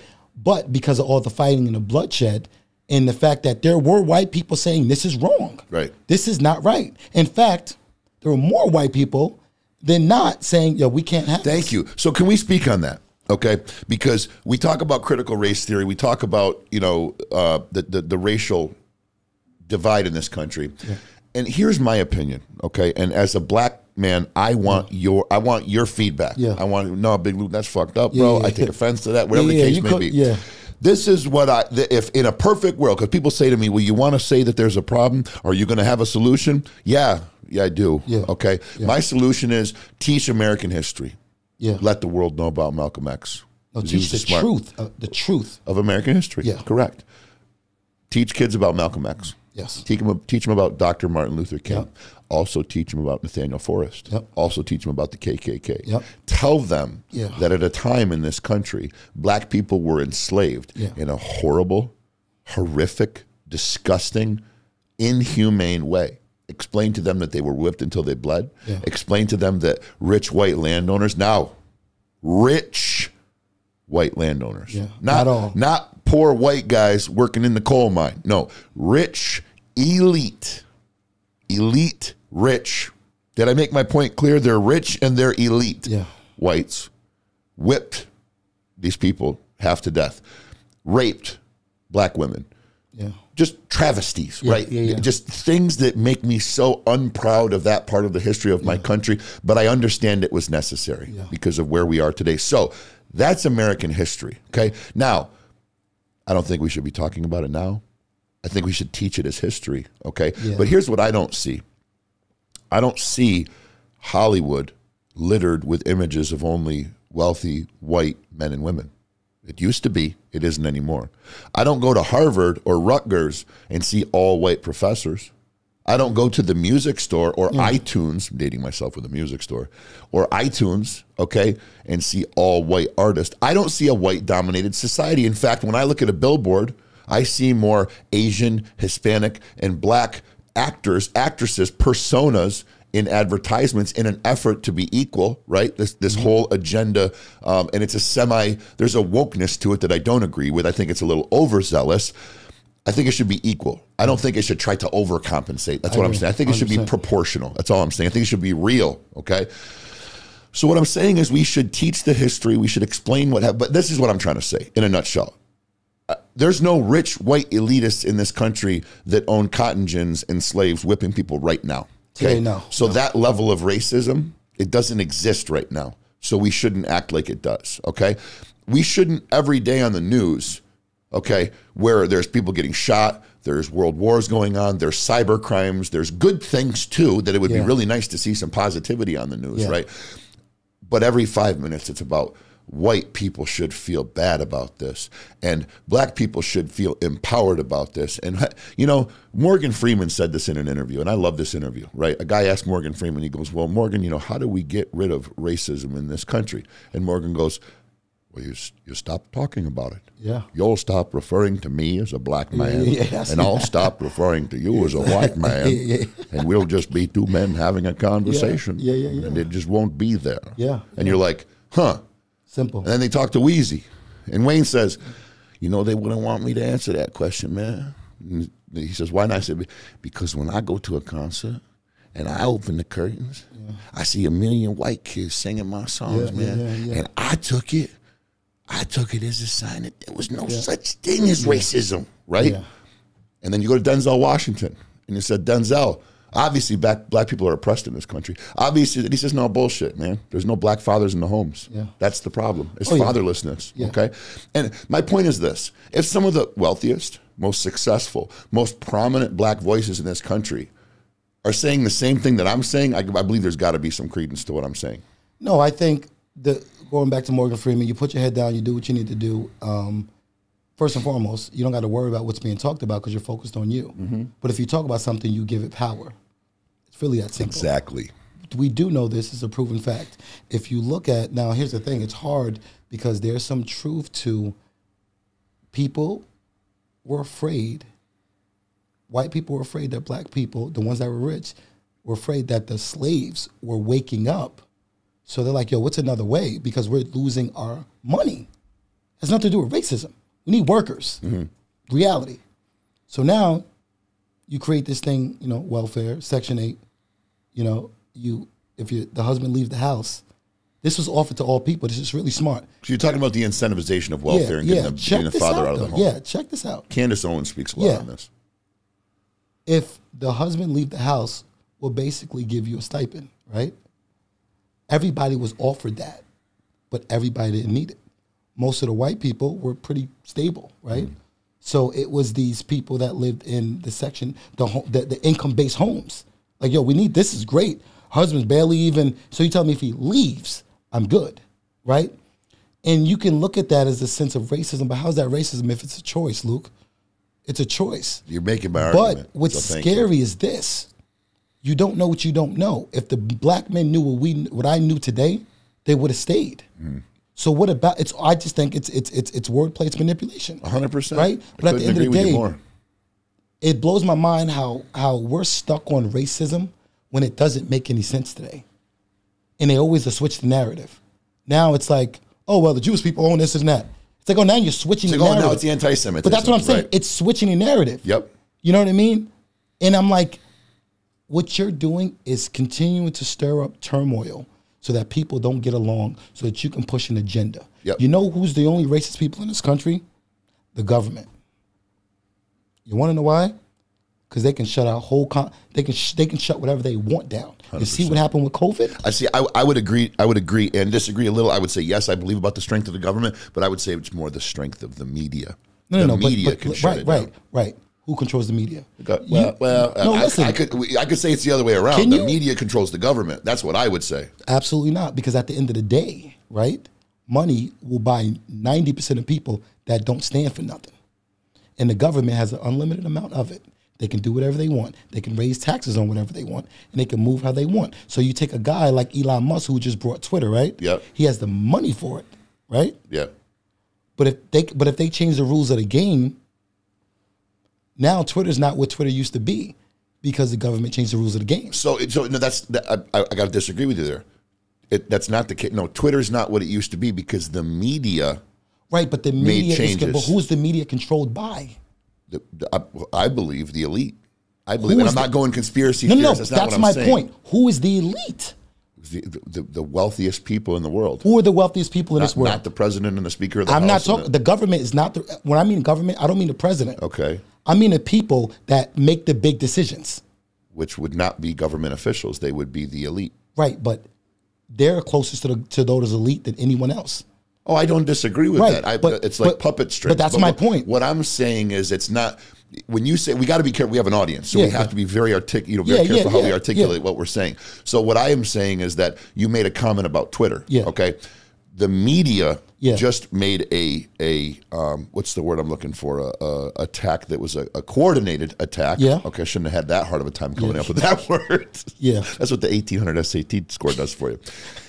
A coordinated attack against Yeah. Elon Musk, right? Oh, it's an anti-Semite Oh, I know. Yeah. Oh, it's um, Elon Musk is just a, a crybaby billionaire. They're attacking free speech. Yeah. The man literally spent forty-four billion dollars of his Yeah. hard-earned money to buy a platform so he could go. Hang on, censorship off, accounts reinstated. Yeah. Do your thing. Yeah. By the way, play eight bucks. Pay eight bucks for your blue check mark. Not a big deal. Yeah. 'Cause These are people paying you know sixty grand for their Teslas and and you know uh, you know however much lobbyist money they're taking and they're worried about eight dollars. It's whatever the narrative flavor of the week is, Yeah. right? So what I'm saying is that the media Yeah. has the ability to shut down anything. Yes. If the media, can, and I, yes and no. Okay, I would say this, I, I, and I'm not overly fond of the guy. I'm fond of what he's done for himself. But a guy like Andrew Tate, are you familiar with Andrew Tate? Very familiar with There's a guy who's found a way to, to an extent to beat the media. Yeah. He's still in my thread. Yeah. He's still in my feed. He's on everybody else's goddamn Right. show, but they, Right. they shut his shit down. Yeah. But it- he speaks about a coordinated attack. The minute he crossed the line and he started basically flexing his muscles and saying, "I'm Andrew Tate. You can't fucking shut me down. Fuck you." That got just got too loud. Yeah. They went, yeah, boom. Next thing you know, uh, Twitter yeah. account shut down. Yeah. His Square, his Yeah. credit card reader account shut down. Uber, he his, shut down his Uber. His Twitter, crazy his stuff. Facebook, his, everything. He didn't he didn't exist anymore. Now he did see this is where the ge- the genius of an entrepreneur and a hustler comes into play. And again, I think if me and Andrew Tate sat down, we'd agree on a lot of things. We'd also disagree on a lot of things. he's he's I think he's a little bit of a he's on point. No, no, the dude's on point though. He's on but point. he's extremist. I think. I think Andrew Tate, if you really peeled back the layers of the onion, you would find a guy that's a little insecure. Okay, you would find a guy that because Antonio, what I've found in my years is what you project, Yeah. okay, Yeah. as your reality Yeah. is the opposite of what your reality is. Look at me. Look at me. Look at me. Okay. I am one of the most self-conscious people in the world with the lowest self-esteem. Yeah. You look at me, I'm white, Yeah. I'm middle class, Yeah. I'm middle aged, I'm six foot four, 270 pounds, muscle bound on a TV show, baba da bomb with my car dealers from day. Yeah. But in reality, in my head, every morning I wake up, okay, I got to get better today because Yeah. I'm just not enough, right? Yeah. My point is, Andrew Tate, he comes across as, I'm the badass. I'll kick your ass. I won't be stopped, and I'll do whatever I goddamn want to, and I'll call my wife a bitch, and I'll slap her down if she does. It's like, bro, just shh for a second. Yeah. You're a great kickboxer. You've, you're a hell of a businessman. Yeah. Okay. But to go and show us how many Bugattis, you know, the way he talks to, I don't know what that accent is, Yeah, I but think it's, he's from like yeah, yeah. He has a little slang to him. it, it just there's certain words like his instead of Bugatti, dialect is Bugatti interesting. is, Yeah, is yeah. his vernacular and his dialect. is words. interesting. yeah, hundred percent. And and no, if you're Andrew Tate or if you're a fan of Andrew Tate, no shade. Like, no, the don't- dude's smart. He's very what, smart. what have we said? He's smart. He's articulate. He's Yeah. bit, all I'm saying is Andrew Tate is riding a social media wave, and he's he's he's playing he's playing the keyboard correctly. But I think if you really cut the guy down, if I think he's a guy that's trying to impress his father. Yeah. I think he's a guy that's trying to establish what his footing in is where and where his what his footing is and where his worth is in this world. And I think he's scared shitless. Okay. I'm scared shitless. Let's keep it a buck, right? I'm not sitting here throwing shade. I'm scared shitless. I wake up every day going, man, today could be the day that no one shows up and buys a car at CNY Yeah. drives. Today could be the day that ADK calls me up and says, you know, Luke, I thought about it again, man. A racial discussion with a white boy on a TV show with an American flag in the back. Ah, not for me, Yeah, right? yeah.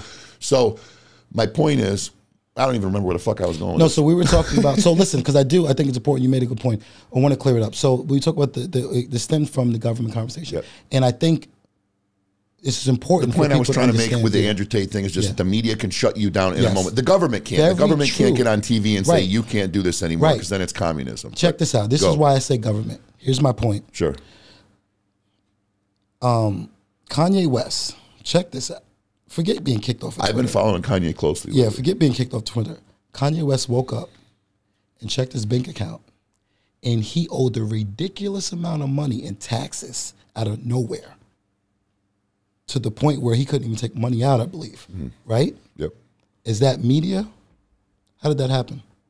Okay. That that would. Well, I mean, I, I'm assuming it would be government intervention and a tax lien. So what I'm saying is this: the reason Andrew Tate still made his moves, because one, they can say, "Luke, I don't want you on another talk show again." Here's the unfortunate part about that: you know too many people where your face is going to pop up at some point. Right. It's hard. It's too much because if they try to stop you, they're gonna have to shut. other Okay, but people wait. What if I don't have a tax lien? What if I don't have an income from Adidas? They find a diff- they find another way. What way would you say? I personally believe that because I think that, that, people that been Kanye set himself up for that. Of if there's a he did. caveat in a contract that allows them to do that, right. that's on him. Right, right, right. But also, I I think they can change the rules of the game. Not the law. I think they can change the rules of the game and make it a little bit more difficult. I do. I think the government has a lot of power, and I think if our government, because first of all, how in the world does the government know more about us when it's supposed to be the other way around? We supposed to be private and know everything about the government. Well, because everybody allows this thing right here to, to measure and check everything you do. When they turn it on, they hit the little button that says accept. And once you've done that, man, you've given up all Sold your privacy. Done. It's over. So Right now, if they wanted to track us, they know where you and I are right now. They wanted to hear us, Yeah. they don't need this. They got this, right? They want to film us, the camera's right there. You accepted those terms of service that says your app can, from time to time, collect diagnostic data, and they want to diagnose something, they're going to do it. So are we are we are we crazy enough to say, you know what, that's fine? Or is it am i because I'm extreme innocent when it comes to this. I think my freedom is important. I also think my privacy is important. I think the fact that if I want to have a genuine conversation with Luke without my conversation being recorded, I should be able to do that. But I don't like the feeling that I have an eye over my shoulder 24 7. Now I get it. I get it, right? But I just think that's too much power. I And agree- and I agree with you wholeheartedly. I'm not saying I'm saying people. It's not the people. I speak to too many people to believe that the the, the, the, the reason this country is still racist is because of the people. The social media plays a major role in it. But before social media, there was still the racism was still there. It was still there before we had access like this. Before all of this crazy stuff was going on. Before See, black so and white TVs. Can I can I just interrupt there because I feel I I agree and disagree with that. I believe that before the phones, racism was there. I feel like we went through this pattern where we had slavery, then we had of course. you know the uh, the the underground railroad. We Yeah. had the emancipation. Yep. We had and we progressed in this Crow, way. yeah, yeah. Yes, that, that got us through that into you know the civil rights movement, into affirmative action, Yep. into and it's been a progression, right? And then we got somewhere in between. I believe the early to mid '80s, okay, Yep. and the early 2000s Mm-hmm. for a 20 year period where I, as a as a young man growing up in this country, Yeah. racism was just not. I mean, you had Rodney King, and there was a big uproar because of an isolated incident, Absolutely. and then the lull came again. Okay, Yeah. and it was like there was nothing else. It, Yeah. it was like you had racists that were people who learned that behavior from their parents, and they were these obscure figures that you were like, "Yeah, that's not cool, right? Uh, Michael Jackson came out with a song I probably got to say in maybe the early '90s called "Black or White." Oh, yeah, I know. I- and, uh, yeah. and bro, uh, you had all of Times Square bebopping to that song, Yeah. black, white, everybody, and it was there was no divisive vitriol. There was no racial divide in the country. There were racists. There always have been, and there always will be ignorant people who find the simplest, quickest reason to hate somebody and call them alien Mm-hmm. Yeah. and not like themselves because they're insecure. And those racists are always going to be there. But there was no, there was no, uh, you know, epidemic of racism in our country. Okay. yeah. And then, and then I feel like something happened where they went, well, we gotta, we gotta recreate this problem, man. We got, we gotta create, we gotta victimize somebody, right? Because we need votes. Okay. Yeah. Um, and I think that it was a political thing. Okay. Yeah. But I, I'll stay away from that. What I'm going to do is just tell you where I where I saw this thing go. Yeah, yeah. From the age of me being, you know, cognitively able, five, six years old, as long back as I can remember, up until me being about 30, 30, 32, 33. I don't ever remember there being such a large racial discussion in media and in the news. Okay. Yeah. In the past five years, I have seen nothing but overwhelming talk of white privilege and racism, and it's it's right around the pandemic, pre-pandemic, through the pandemic, right? Black Lives Matter. I don't ever remember seeing somebody with a Black Lives Matter T-shirt on when I was younger, right? All of a sudden, out of nowhere, we got white people are bad. Yeah. Black people are oppressed. Yeah. There's terrible divisive racism everywhere. We need critical race theory. We da, da, da, da, da. So my question, I guess, would be this: Yeah. Where did that come from? Yeah. Do you agree or disagree with the time frame I'm giving? So I see. I definitely hear your point, and I definitely agree with the fact that it has been. Do you agree that it went away for a while? No, no, no. I, see, I don't know because again, I've had. I think that social during the time you're talking about, it was not as bad in terms of. I, I what I see today in terms of this in your face, I see a distraction.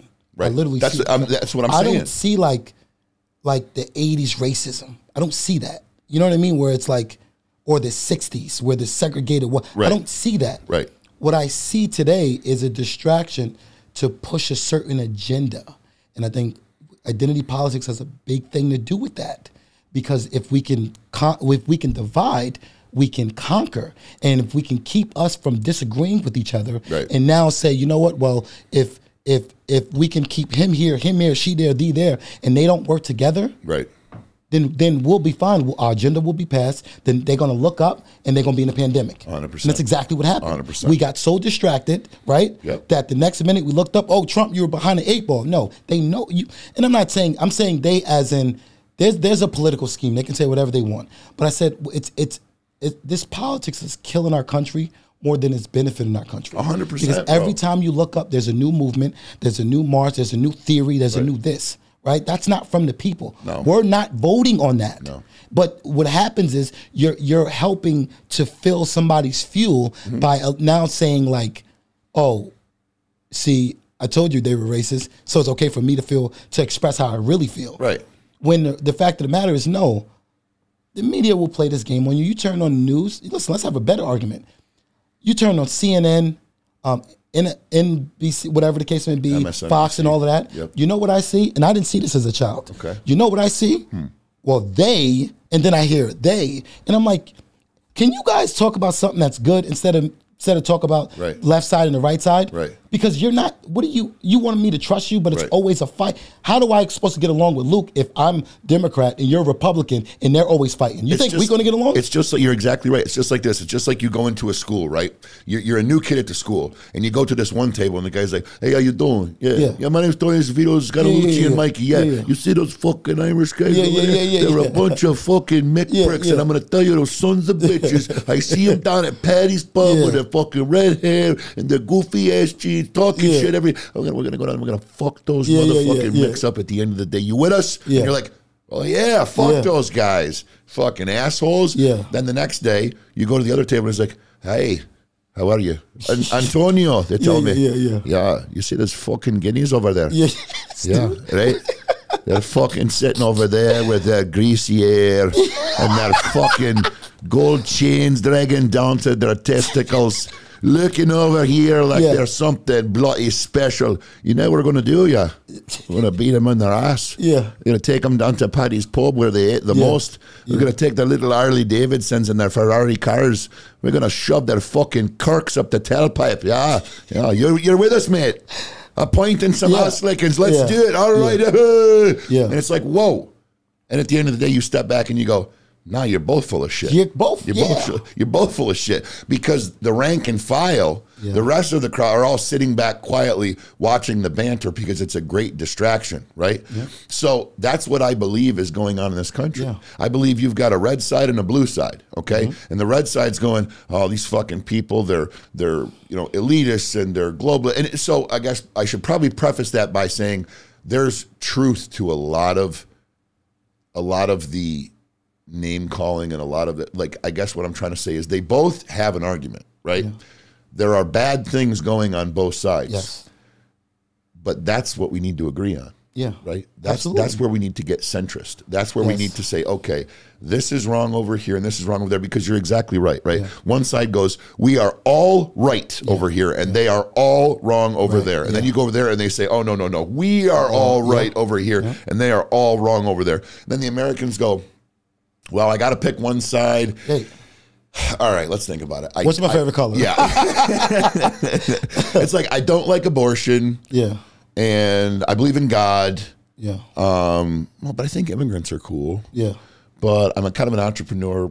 I guess I got to be a Republican, right? They they pick what the majority of the issues are that are the most uh, that whatever their largest issues are, their largest voting issues are, and they align themselves with that side. Whereas if you go to somebody, and I speak on this frequently because I, you know, I would be looked at as a conservative Republican, you know, all these things, but in reality, you know, I I don't.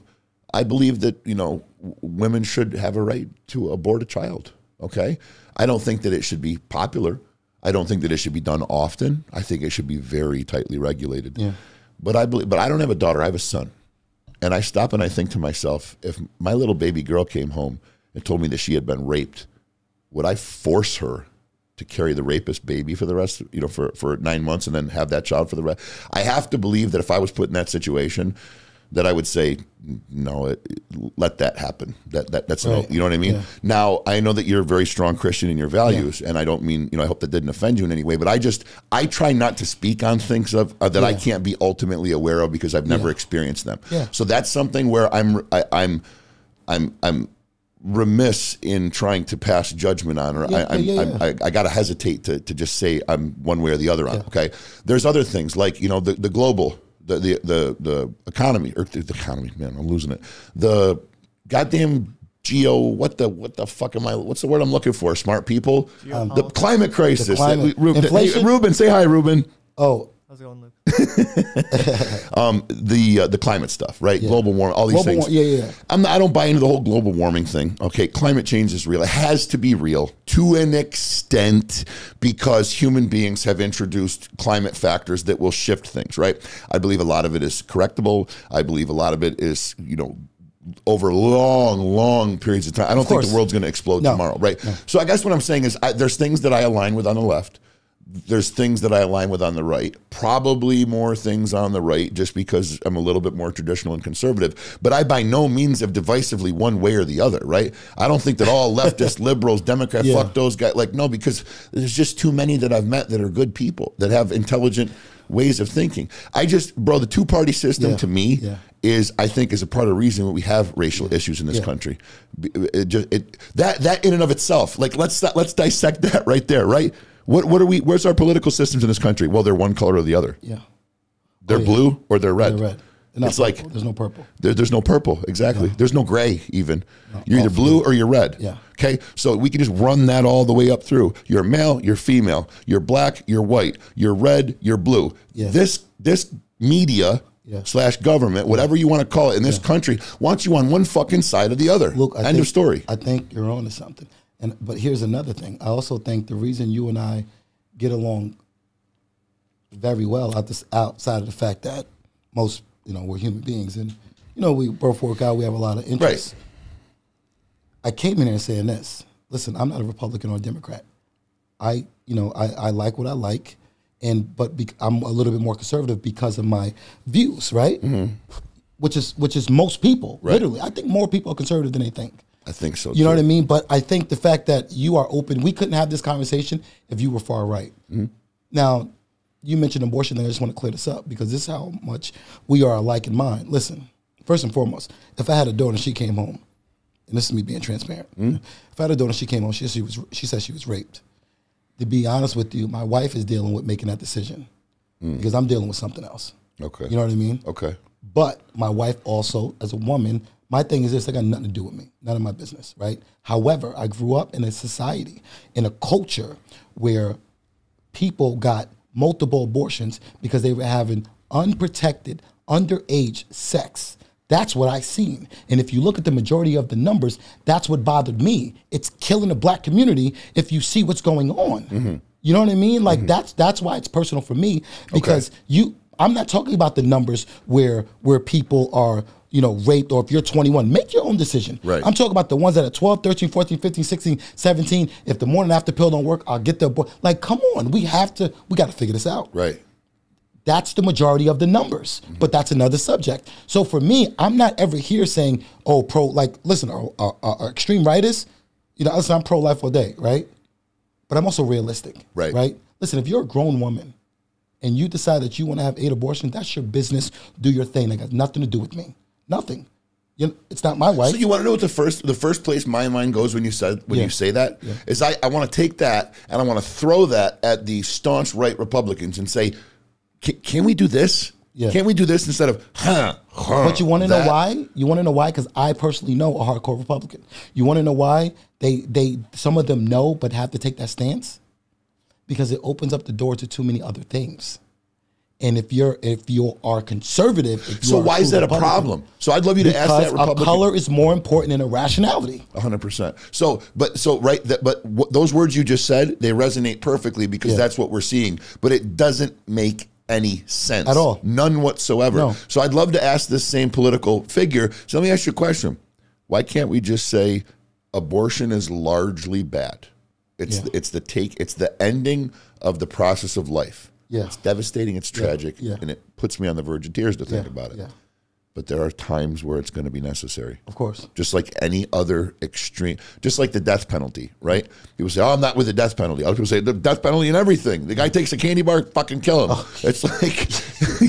Yeah, But yeah. it's like, wait a minute, no, I don't. I don't think that the answer should be taking a human life. I think it should be rehabilitation. Yeah. I think it should be corrective action.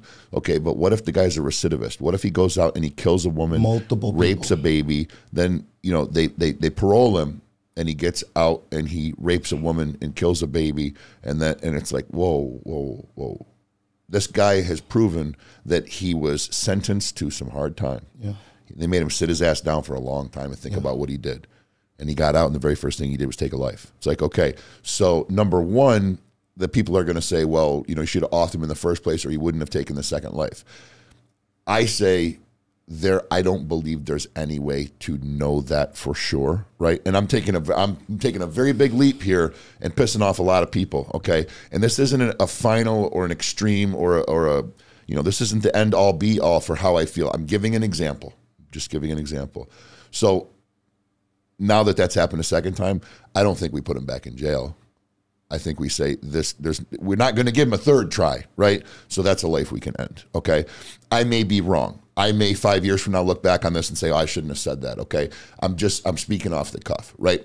What I'm trying to say is I don't believe there's anything like for instance in regards to dieting, right? People say, "Oh, you got to eat this all the time." It's, no, you can have a cheat day, right? So everything is okay as long as there's moderation for most for most part, other than things that are deadly Yeah, or yeah, poisonous or whatever. But so why can't our politics be the same way? Why can't we say, "All right, Yeah. abortion is largely bad, but there's going to be exceptions." Okay, there's a there is a climate crisis. We're not all dying tomorrow, but we should start taking constructive More- right, steps, right, right, right. Racism, there's an issue there. There always has been, probably always will be. Let's legislate accordingly. But let's not riot. Let's not burn. Let's not, as political figures, say, like, you know, some of the people out there, and I won't get into name calling, but we need to make our voices heard. So be a little violent, be a little aggressive, and let them know we mean business. It's like, no, that's not your job as a politician to start fueling a fire, right? There's just too much that we are partisan on. Yeah. The, the, the, the two party system is just, it's divisive in and of itself. Well, the political system, to my understanding, was created like a pendulum, right? So we know liberals are more open to change, conservative are more open. Conservatives are more open to stability, structure, consistency, mm-hmm. right? Innovation, stability, structure, consistency. Common sense to tell you a pendulum swings. Mm-hmm. So in the what 2000s, there was a lot of change. So you would think it'd be more blue because we have the innovation open to change, and then you swing it back to see if it even makes sense. Mm-hmm. But if you work together, you meet in the middle. Now you have new innovation, you have structure behind it, and you have longevity. Mm-hmm. That's working together. Right. What you're finding is people pick the side, and the problem with picking a side is this: if I told you, Luke, you either with the Bloods or the Crips, figure it out, right? Yep. And you're like, yo, but we're we're all we're all. Why, why can't we just get together? Antonio, let them know what are the two colors that represent the Bloods and the Crips. Just let them know. What'd you say? What are the two colors Yeah, that yeah, represent the Bloods? Republicans, Democrats, Red and blue? red and blue, man. Red Isn't that crazy? I'm just saying. Right, right, I'm just right. saying. But here's the thing, Luke, and you just said something really profound. You know, you said it. What are the two colors that represent? Do you understand what the blood the blood and Crips today actually get along better than politics do? I've been told. Better today, not back like 20 years ago. Today, they get along better. I know Bloods and I know some Crips. They get along better than the the Democrats and Republicans do today. Because That's business, right? That's that- no, because the fact that they're like, listen, yeah, yeah, business. Because it's- the fact, like, listen, we need each other more than we don't. Mm-hmm. We got to figure this out. Right. We can still hate each other, but We let's can- get right. that money. But there's no real hate. What do you hate each other for? Mm-hmm. The reason it was the gangs were formed was for unity. Mm. When did you decide to say we're going to beef with them if they come on our property and we're going? That doesn't make any sense. Mm. That's animal behavior. Right. It really is. Right. Calling a spade a spade. There's no reason for that. because the unity is already there. Now, Tookie and all of them, yeah, he locked up, but then they had meetings where they came together and they actually had a civilized conversation. So yeah, you still have your neighborhood crips and your, you know, your your your bloods and all of that, right? It's mm. still there. Mm-hmm. But the difference is this. I watch rap battles and you get bloods and crips together all the time and they battle it out. There's let's take it a step further. There's crips that hate crips. Mm-hmm. What? Doesn't make sense. but when there's a war, they're together. Right. Come together. Right. And that's that's so you're speaking on something that I was going to mention earlier, but this is a perfect time to talk about it. And that is the times in this country Yeah. when we were able to accomplish the greatest things Yeah. are when black and white came together. Yeah. Are when Republican and Democrat Of came course. together. Yeah. You know, the world wars. Yeah. Say, all right, fuck it, set our differences aside. Yo, we gotta come Boom, together. We got to do this thing. Yeah. We got a common goal, right? So we're, we're in a place in this country right now. I believe this is a very critical point. Yeah. I, I really do. I'm actually very fearful, honestly, okay, eh, because eh, eh, I've seen too many other world leaders, okay, speaking on the instability of the internals of the United States right now. Yeah. Okay. The um, was it uh, El Salvador, president of El Salvador, Yeah. just tweeted something along the lines of everybody thought America could never fall, but when America is beating itself from within, it's no longer a superpower. And, and I'm paraphrasing, that's not a quote. Yeah. And it's like I wanted to be I wanted to call this guy and be like, yo, bro, better watch your fucking mouth down Yeah. there in El Salvador. Yeah. Or me and my boys will come down. Yeah. Hey boy hey boys. Yeah. Hey boy. No. No, they're not there. That's my concern, right? Is when it comes time to band together, they've done such a good job at dividing. So the reason I'm here is exactly that, Antonio, and that's the reason for this show. This show is multifaceted. It's a, it's a many splendor Yeah. diamond, right? I'm trying to accomplish a lot with this, and there's times where we get political, okay, and it's a product of consequence. Right? No, let me rephrase myself. It's a product of where the consequence, the, the conversation goes, okay, meaning that we're talking on one thing, we can't have the conversation on that thing without going to another thing, right? Oh, yes, and right now, the where we're at in this country, it's got to. Some of these conversations have to end up slightly political because the people listening have to understand something. Let me ask you a question. You're a very accomplished guy. You're a professional bodybuilder. We've gone over your trophy case. I don't need to reiterate all of it. Let me ask you a question. Yeah. If you were to enter a room mm-hmm. and you were going to try to win over a crowd, okay, would you be more effective by going in and asserting yourself as the alpha, saying, I'm the most, I'm the strongest, I'm the most accomplished, I'm the smartest? You guys need to listen to what I have to say. Or would you accomplish that better by going in and being compassionate, trying to build rapport, have a conversation, kind of understand everybody, make sure everybody understood you, and then try to kind of bring everybody together on on the uh, the idea of common ground, and then unify that, and then push forward. um, Obviously, too, for the reason of you can be great. So you say obviously. I don't think everybody thinks it's that obvious. course, but we know that, Luke. We had plenty of conversations about it, and that's why we're here. Right. Because the confusion part is a lot of people don't, and it's like, why though? You are you're more proud to stand on something that's sand than an actual foundation. 100%. But I say that to say, people will hate you just because of shoes you got on, Yep. but they can't hate a person that don't show hate. You can't. Right. You know what I mean? Right. So, yeah, people make stereotypes about me all the time. Oh, this black guy probably sell drugs. He's probably. And then they meet me, and it's like I didn't even. I had a lady tell me one time in the gym. She said, um, lady drove. Uh, she had a Lamborghini truck, first Rolls Royce I've ever been in. No lie. Lady said, Antonio, oh my gosh, you're so. You know, so you're so eloquent. You're just, you know, I thought, you know, you were this black guy, bodybuilding. I said, it's okay. It- no, it's okay. Right. Because I'm sure other people think that you just happen to say it. It's Right. fine.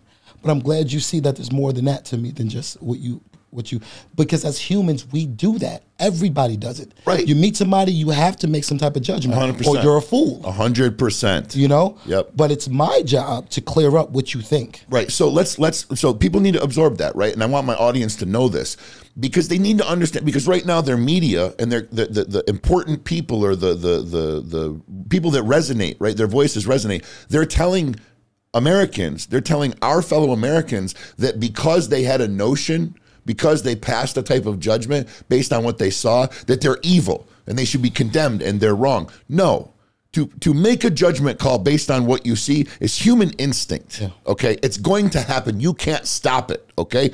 Whether or not you take that and you act on it and you speak on it and you choose not to educate yourself, you just form an opinion That's what's wrong. That's Yeah. what's evil. So, for instance, if I look at you and I see, okay, fuzzy hair, I see dark black skin, I see muscles, I see, hmm, might be a thug or a gangbanger, I don't know, he might be a rapper, I'm not really sure. And then I talk to you and I find out you're close to your doctorate, you got high SAT scores, you're a pro bodybuilder, you're an accomplished businessman, and you, you're a, a motivational speaker, Yeah. then I'm like, holy shit. And I walk out of the room going, well, I've learned my lesson for next time. That's productivity. Yes. Learning is happening there. That is a beautiful thing. That is what we should all be striving for. So, how does that conversation happen? By asking you. By saying, Hi, my name's Luke. What's your name? Yeah. I'm from here. Where are you from? Absolutely. I do this. What do you do? Yep. And have a compassionate conversation Yeah. about it. And here you're sitting here with two muscle bound fucking meatheads Yeah. talking about kindness, respect, and compassion. Right. Right. And then you turn on the news and you see skinny jerk offs who don't know nothing about being tough, don't never been to prison, never been locked in a fucking Yeah, basement, yeah. never dealt with anything real in their fucking lifetime, but they're professing to the masses. They're telling my audience, they're telling every one of our fellow Americans, you got to believe this, you got to think this way, you got to hate that guy. This is what's going on. I know you think this might be this, but it's not. It's that. And fuck them, hate them, left, right, right, red, blue, whatever. And it's like, bro, you're saying all these things, but you don't. You're not about any of them. No. You're saying that guy's violent, but you never saw him be violent. No. You're saying these people are bad and evil and racist, but you haven't heard them speak. Nope. You're telling me to behave a certain way and form an opinion in a certain fashion, but I haven't even met these people yet. So what's the fucking problem? Who's the root of the problem? Right. How do we fix it? How do we fix it? Well, I don't think it's something we can fix overnight, but I do believe that it's being fixed as we speak because we got to shine light on the fact that most of the country is not like the media is trying to portray. There are a lot more conversations like this that's going on than we know. The issue I have is why aren't they being recorded and put out? Boom. Why aren't they being exposed so people can see that this is normal? That even back in the day when there was super racism, when they played on when they, when black people were able to get on the sports, they had friend, the white friends that talked to them. They were friends. Mm-hmm. They were the same. They realized they're just humans. So I think we need to do a better job as as people of America of allowing them to stop painting the narrative of what it is because it's not that. No. it's not all about black and white. No. It's not. To be honest with you, it has nothing to do with That's the least of- it's green. The majority of our problem in this America is green. Boom. Because if you gave every here's what sucks though. Preach it, please. Because there's no such equity. Doesn't exist. It, it doesn't. There's no such thing as equal outcome. There's no such thing as equal Why not? They, they want them to think there is. Dave. Right. Tell them why not. because listen, there's two things. One, Um, Two of the reasons are sitting right here in this fucking yeah, room. yeah, yeah, yeah, yeah, right. But another thing is, no one every this is a fact. Everyone born have different genetics. Everyone born have different DNA. No one alike ever existed at the same time. Ever existed. Period. 100%. So that common sense alone to me tells me There's going to be no equality of at some at some you're there's something you're way better than me at, and it is what it is. Mm-hmm. Yep. But the fact that you're trying to even a playing field will only make the other person insecure Yep. Mm-hmm. because they're going to realize they don't belong there. But if you glorify people's ma- listen, the fact is this: if you're good at, let's say you're good at ideas, you're good at you know being able to you know be animated, right? Yep. I'm just good at like, you know, just in the middle, you know, like, okay, yeah, right? And we come together. We now have an empire. But we don't do that, especially in the black community. Yeah. The you gotta understand, you can find a people. I see more white people work together than black. And it kills me because it's like, yo, you're in the hood, all y'all got a lot of drug money, right? Mm-hmm. But you ever thought to sit down and put your brains together like, yo, we can get money this way. What if we invested in real estate? This is that. We can be the mindset. We could own our block instead of run our Right. block. Right. We were. You know how you fix that? We drafted a, lot, a legislation against rap. People think this is crazy. I'm telling you, you get rid of rap, all right, we have no culture. Or how about this? How about this? Instead of, do you know who Andy Mineo is? No. Okay, uh, the reason I do is is because a friend of mine is actually his brother. Andy Mineo is a very famous rapper. Ruben, uh, w- we need to put like a little uh, thing of Andy Mineo and maybe a little sound clip in there. Okay. Yeah. Uh, this is a Christian rapper. Okay. Now, full disclosure, I'm not religiously. I, I don't. I'm not uh, affiliated or aligned Yeah. with anything religiously. Um, but I will say this: game recognized game. Right. This man is he, he he speaks on an uplifting tone. He's got great music, man. You listen to you, obviously you're, you, you TikTok. You social media, that thing. Yeah, You, you heard that song where it's like, "Brr, brr, brr, Yeah, I'm yeah. coming in Yeah, hot. yeah, yeah, That's yeah. an Andy Mineo song. Okay, yeah, okay. yeah, yeah. What's that song about? It's it's kind of just a hype song. I'm coming in hot, Yeah, like a yeah, fajita, yeah. right? He sings, but if you listen to his other songs, Yeah. they talk about God. They talk about um, my. Uh, I wish I could think. He's got some real clever raps. Listen to him. Check him out. Right, little free plug for Andy. Um, his brother is a car wholesaler. I met him. We're fucking around doing a damn thing. One day I'm listening to a song. This is, this is my jam right here. Coming in. He's like, "Oh, it's my brother's song." I'm like, what are you talking about? Your brother's son? My brother, Andy Mineo. He's a rapper. Da da da. And I didn't know. Then I found out he was a Christian rapper. Then I found. So then I started listening to his music. Yeah. Okay. And he's he's rapping stuff. Get funky with it. Get get Miss Piggy with it. Like making jokes and throwing cartoons and references. And, like his music is so uplifting. It's so creative. But the beats, if you just shut it off and you played the beats, you'd think you were listening to Biggie, Eminem, course, yeah. Offset, what Migos. does that tell you, though? That tells me that if you want to legislate rap, don't get rid of rap music, okay? And I understand what you meant by that. Yeah. But I think you do not allow promotion of anything that's illegal. Well, yeah. So You don't cle- allow clearing you- that up. Yeah. Like so, I guess what I'm saying is, would we agree that in the black community in rap, they glorify killing people?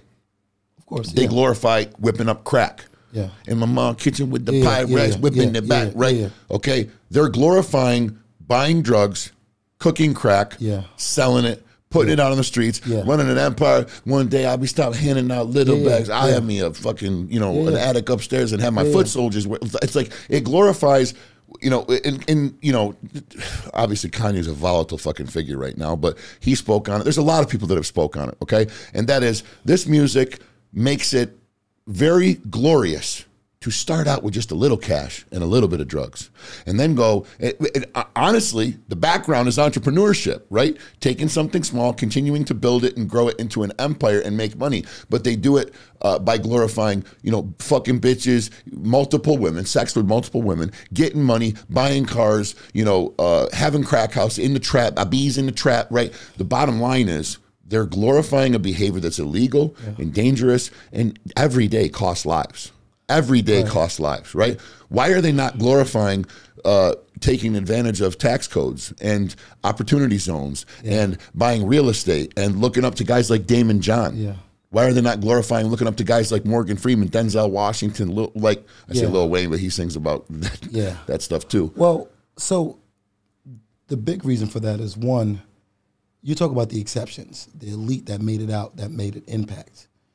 But also, I think the rappers are Before- making an impact too. yeah, they, but the wrong impact. Uh, and making- yeah, but they're the same guys that made it out, but No. are still talking about what it was like to be here's in. the thing: they didn't make it out. Some of them did. Jay Z made it out. Right. Some of them. Oh, what you're saying is The they're, they're yeah. speaking on something that they know nothing about. No, some Right. of them that are I would agree with. rappers. Right. But there was a point where the stuff they rapped about was, was actually they were living that. They were living. There are some rappers that do it today. But let's take this a step further. Before the 1980s, black music was about love, about family, about joy, about peace. Before the 1980s, go look it up. And all of a sudden, NWA came in and all of that. I just remember when I was younger, but it was ja- jazz was Listen, largely listen, an African when were American you black not thing. to not to 84, I was Okay, born. okay. So look, look now, now, listen to what I'm saying. Yep. Before the 1980s, so obviously we were, it the music was just so different. During the 80s, Mm-hmm.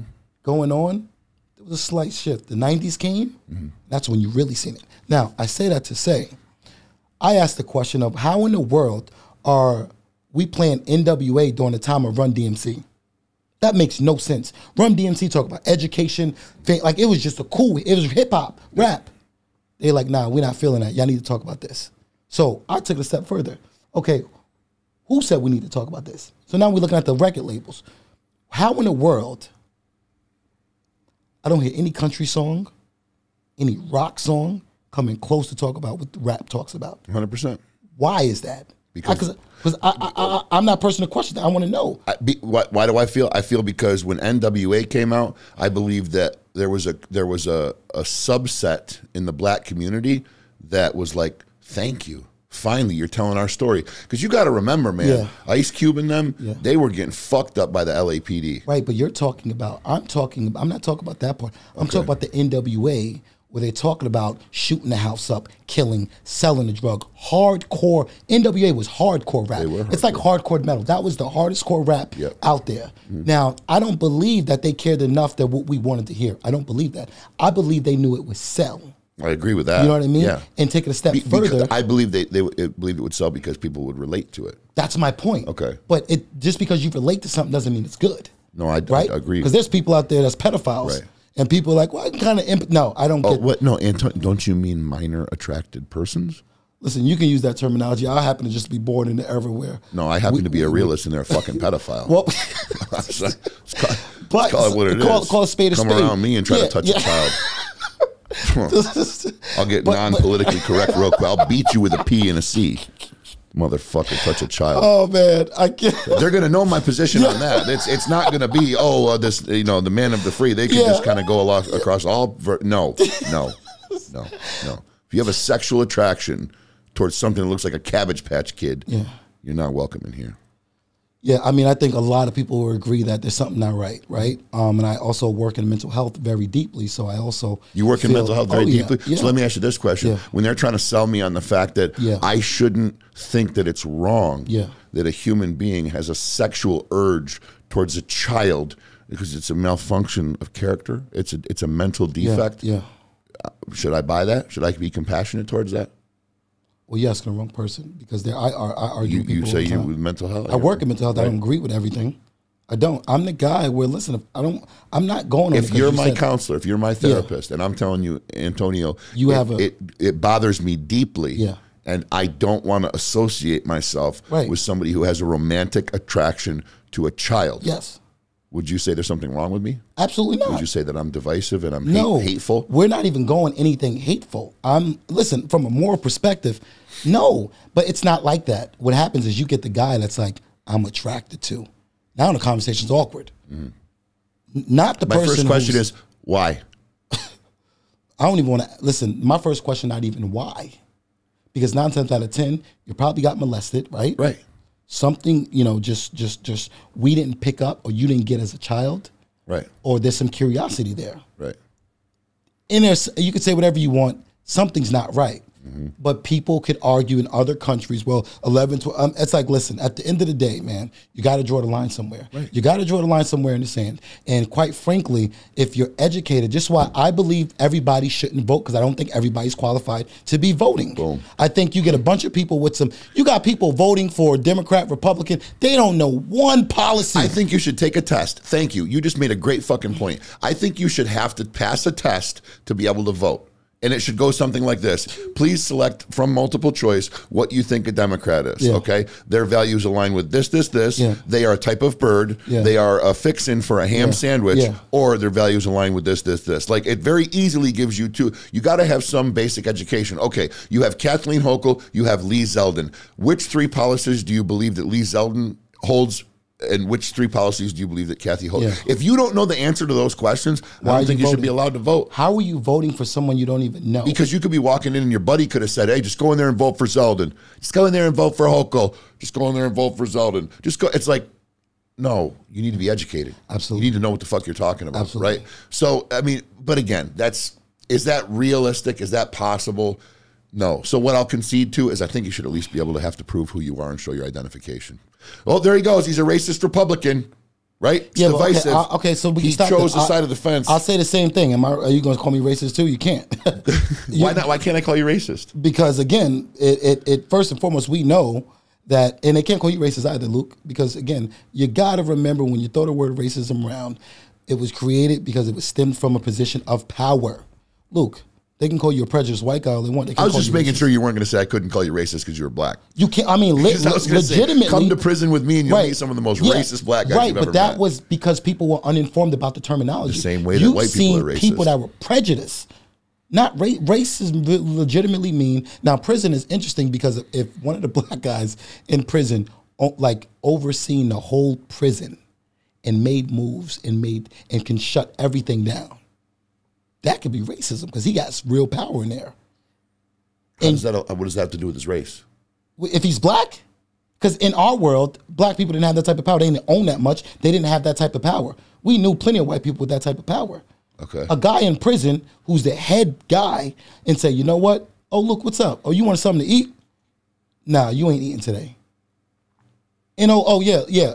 They go to the, the guy at the what's the name? Yeah, give Luke a piece of bread. He ain't getting nothing else. You know what I mean? You've been. To, I mean, I don't know if you've been to prison. There's some prisons oh, where, to where there's people that run the prison. Yeah. A person, and it ain't. It, it could be black or white. I guess I'm just missing what that. Has No, I'm do with- saying like I had to change my approach because if we talk about it stems from a position of power, do you agree? Racism stems from a position of power. Well, I, In order to be racist, you have to have racist, not prejudice. In order I to be okay, I think what I think what you're saying is that, and we agreed on this earlier in the Yeah. conversation, is that by and large, when somebody has a racist tendency, it's because they're hunting for power.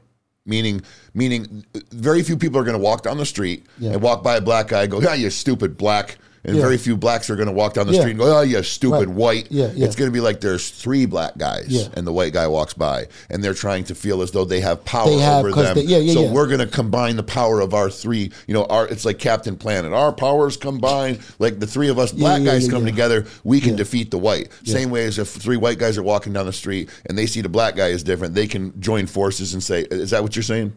kind of, but more so like this. Put it this way: Okay. if my family was, I was part of the John D. Rockefeller or some major person in this Yep. country that had millions of dollars, Right, an elite. an elite, Yep. right? If there was a black elite, which we I never heard of, Okay. you know, then this whole idea of black people can't be racist. Because the reason that they say black, like a black person can't be racist against another black person, is because somebody figured out like, no, you're just you're just ignorant and being prejudiced against your own kind. Mm-hmm. Because you can't prevent him from or stop him or interfere with anything he's doing. You can't, right? But I you knew people that were in the other role. Let's take it a step further Okay. there was a podcast and a lady said, name something. This is back in the day. Name Okay. something that white people can do that can stop black people from doing. And they gave off three things. It was like education. It was it was it was like prevent, right? And they gave off like three things. Okay. Um, and I'll send you the what's the name because it was interesting. Okay. There was like name something that white people can do that can prevent black people from whatever. It was like you know housing, whatever, whatever, right? Okay. She flipped it. She said, "Now name three things black people can do that can do the same thing to whites." No one said anything. This is an audience full of a bunch of white people. Okay. And she said, "Well, that's telling me you're you're aware and you acknowledge that there is, and that to me is is is uh, uh, uh, from a position of power, which is racism. Black, there's no black elites. There's no black, even Jay Z, right? They can shut Jay Z down. Jay Z's a billionaire. He When you say shut they, down. who can shut him the down? elite. Well, we talk about the elites. Okay. I think the elites can shut Jay Z. He's So a billionaire. you don't think Barack Obama's an elite?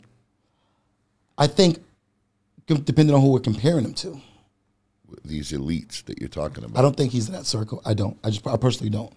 Uh, but why? Because that's what the audience is going to want to know. right, but just think- because I don't think Obama. I mean, just because he went to Harvard, he got a No, it has nothing a to really good education. He's very smart, and he has backing because of his positioning.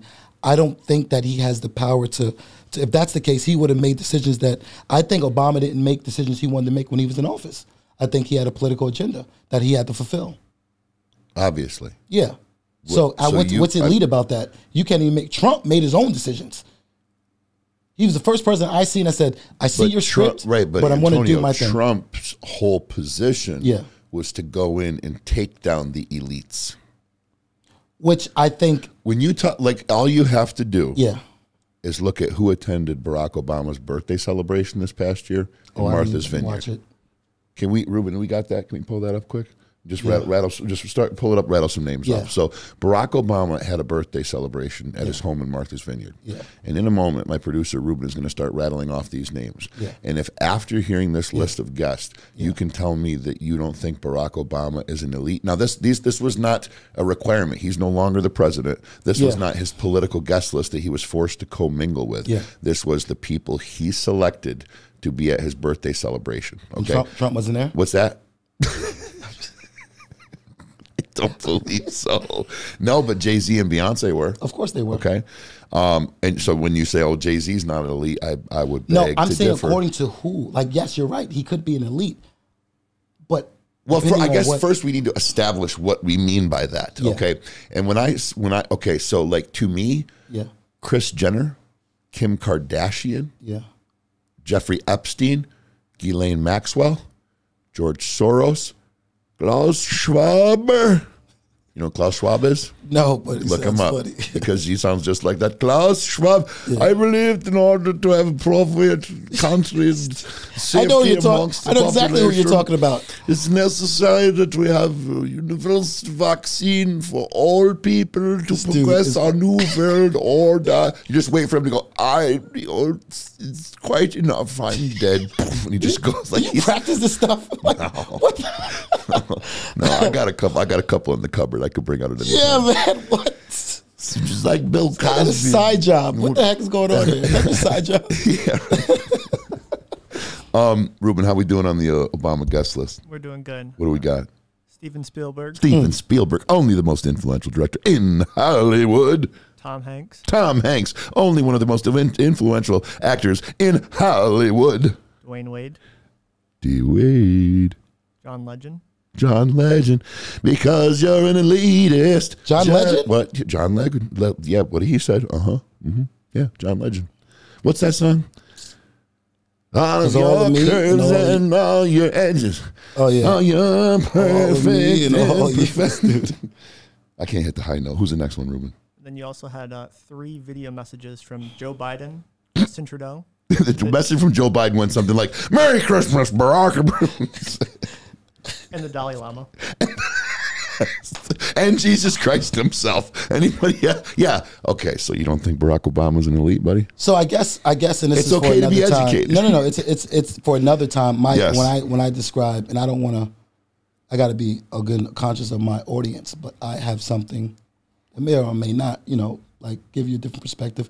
Now, I do believe these people have power. I mm-hmm. don't think this is the appropriate place for it because again, when we talk about elites, I, I think it's another conversation. I really do. What, uh, so But that- I will fine. agree with you on this. I think those people do have some power. I do. I, I think it goes without without without. There's no question that when I say elites, okay, th- this is what I mean. Yeah. When something happens, like a man like Jeffrey Epstein is incarcerated, a guy that's lived high on the hog his entire life, right, has has made major power plays in, in on the world stage. Okay, when it's known that he has compromising material on many influential people, and he gets arrested.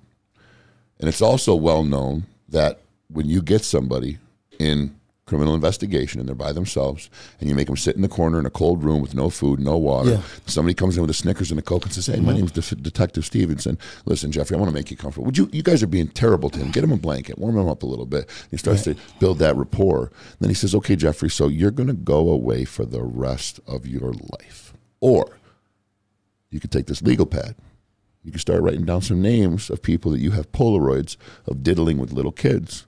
And maybe, just maybe, you'll go to a nice federal penitentiary with a pool table and foosball and conjugal visits, and it just won't be so bad. Maybe even if you do five or six years and you're a good boy, we'll let you go right back out to doing what you were doing. Yeah. Okay. And then all of a sudden, a group of people who've been to that island, who have done less than savory activities, make a fucking phone call, and the guy ends up dead. I think that's elite power. Okay. When you have no reason Yeah. for the people that you just heard on the guest list of Barack Obama's birthday party, there is nothing that intertwines all of them. There's no commonality. There's no, there you go. There's nothing. There's no commonality that There's intertwines one. There's one. all of them. There's one. Power Money. money and power. That's that's what I'm trying to say. So when we talk about elite and we talk about uh, you know political um, elite and global elite for all that's worth, what I'm saying is when you have things like the the the, the uh, what's it called? Scott, the G7 summit is that what it is? Where they all get together and the great luminaries of the Car- world. Grant, Grant Cardone? Is No, that's that? that's GrowthCon. no, Oh. this is. Um, see if you can pull that up, Ruben. The G7 summit. What this is is this is they they gather people from around the world, highly uh, rich Yeah. and highly intelligent and influential people from around the world, and they discuss what they believe the trajectory of the world is. Okay, and you get people like Bill Gates, Klaus Schwab, George Soros, Jeff Bezos. Um, I don't know if Jeff was on the list, so I don't want to misspeak there, but I know Gates was. And then, you know, these people all get together, and the, and and the, The things that are spoken about in a meeting like that are things like population, whether there's too many people on the planet Earth or the population is sustainable, the climate, whether or not it's sustainable, the mining of natural resources, whether or not it's sustainable, the political systems, and essentially they make it known they're trying to create a one world currency. They make it known they're trying to create governments that commingle around the world. Basically, what they're doing is they're trying to go, it, it is a, a, a globalist agenda, essentially. They're all trying to get together and say, okay, let's try to have one common money that we can all use. Let's try to have one common agenda that we are all on. Now, Antonio Diaz isn't going to be invited to that. Right. I'm not going to be invited to that. Your graduating class at Syracuse ain't going to be invited to that, with the exception of maybe you know one uh, son of an elite or a great American family. But what I'm trying to tell you is there's an agenda at play. Okay, and this is not a conspiracy theory. No, no, okay, I know there's an agenda. what it is it, so when you go okay put a thousand people in a room okay and start inducing stress into that environment. Start turning up the temperature slowly one one degree an hour okay and don't give them all any food. Eventually or or put put lions all the way around the perimeter of that room and slowly lower the fence right? To the point where at some point they see the claws coming over. Eventually it's going to get eventually something is going to get them. Right. You're going to have a group of a few people in that room mm-hmm. that are going to band together and they're going to say, you know, you, can, you know, they're, they're all going to they're going to establish who they are. They're going to get together and they're going to say, listen, we're all fucked if we don't come up with a plan. Okay, that guy over there, the one that stinks and's got his pants on backwards, we can afford to lose him. That one over there that's been, sh- you know, won't shut the fuck up and has been yapping his mouth and I shouldn't be here and I want to go home and I need my mom. Like he's got to go.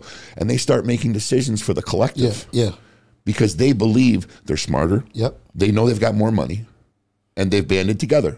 Okay. It's human nature. Okay. So when I talk about elitists, mm-hmm. okay, I'm not talking about a club. I'm talking about an ideology that we are the ones who should be spared. We are the ones that are important. We are the ones that have the majority of the resources. So we will make the decisions for the large collective of people. Okay. That's what goes on at something like Barack Obama's birthday party. Okay. They don't all sit around with fucking masks and red robes, like eyes wide shut, and start humming and doing fucking cult dances. That's not Oh. what I mean.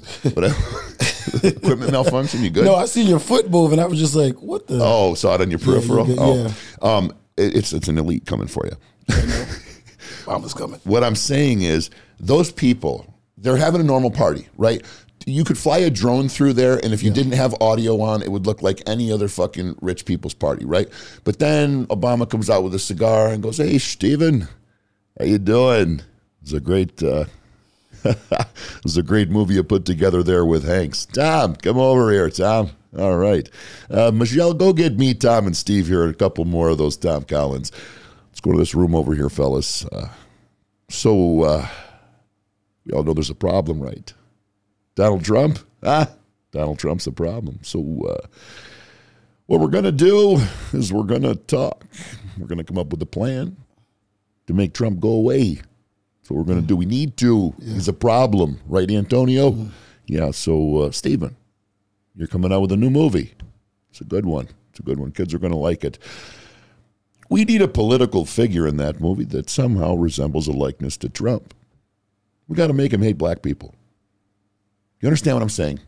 I don't really feel like we're doing my Barack Obama impression. No, no, no. That's not really I, important right now. I, I get your. My get point your is this these people in positions of power say, listen, we want this gone, let's figure it out. We need that in more, you know, in, in multitude, let's figure it out. We need these people on our side, let's figure it out. And and the agenda is created and then the agenda is followed through. So when you're watching a White House press conference, okay, and the president does something like call out for a political figure who passed away a year ago, and says, Jackie, Jackie, are you in the room? Jackie, where's Jackie? Jackie's not, no, she's not here. I didn't think she'd be here.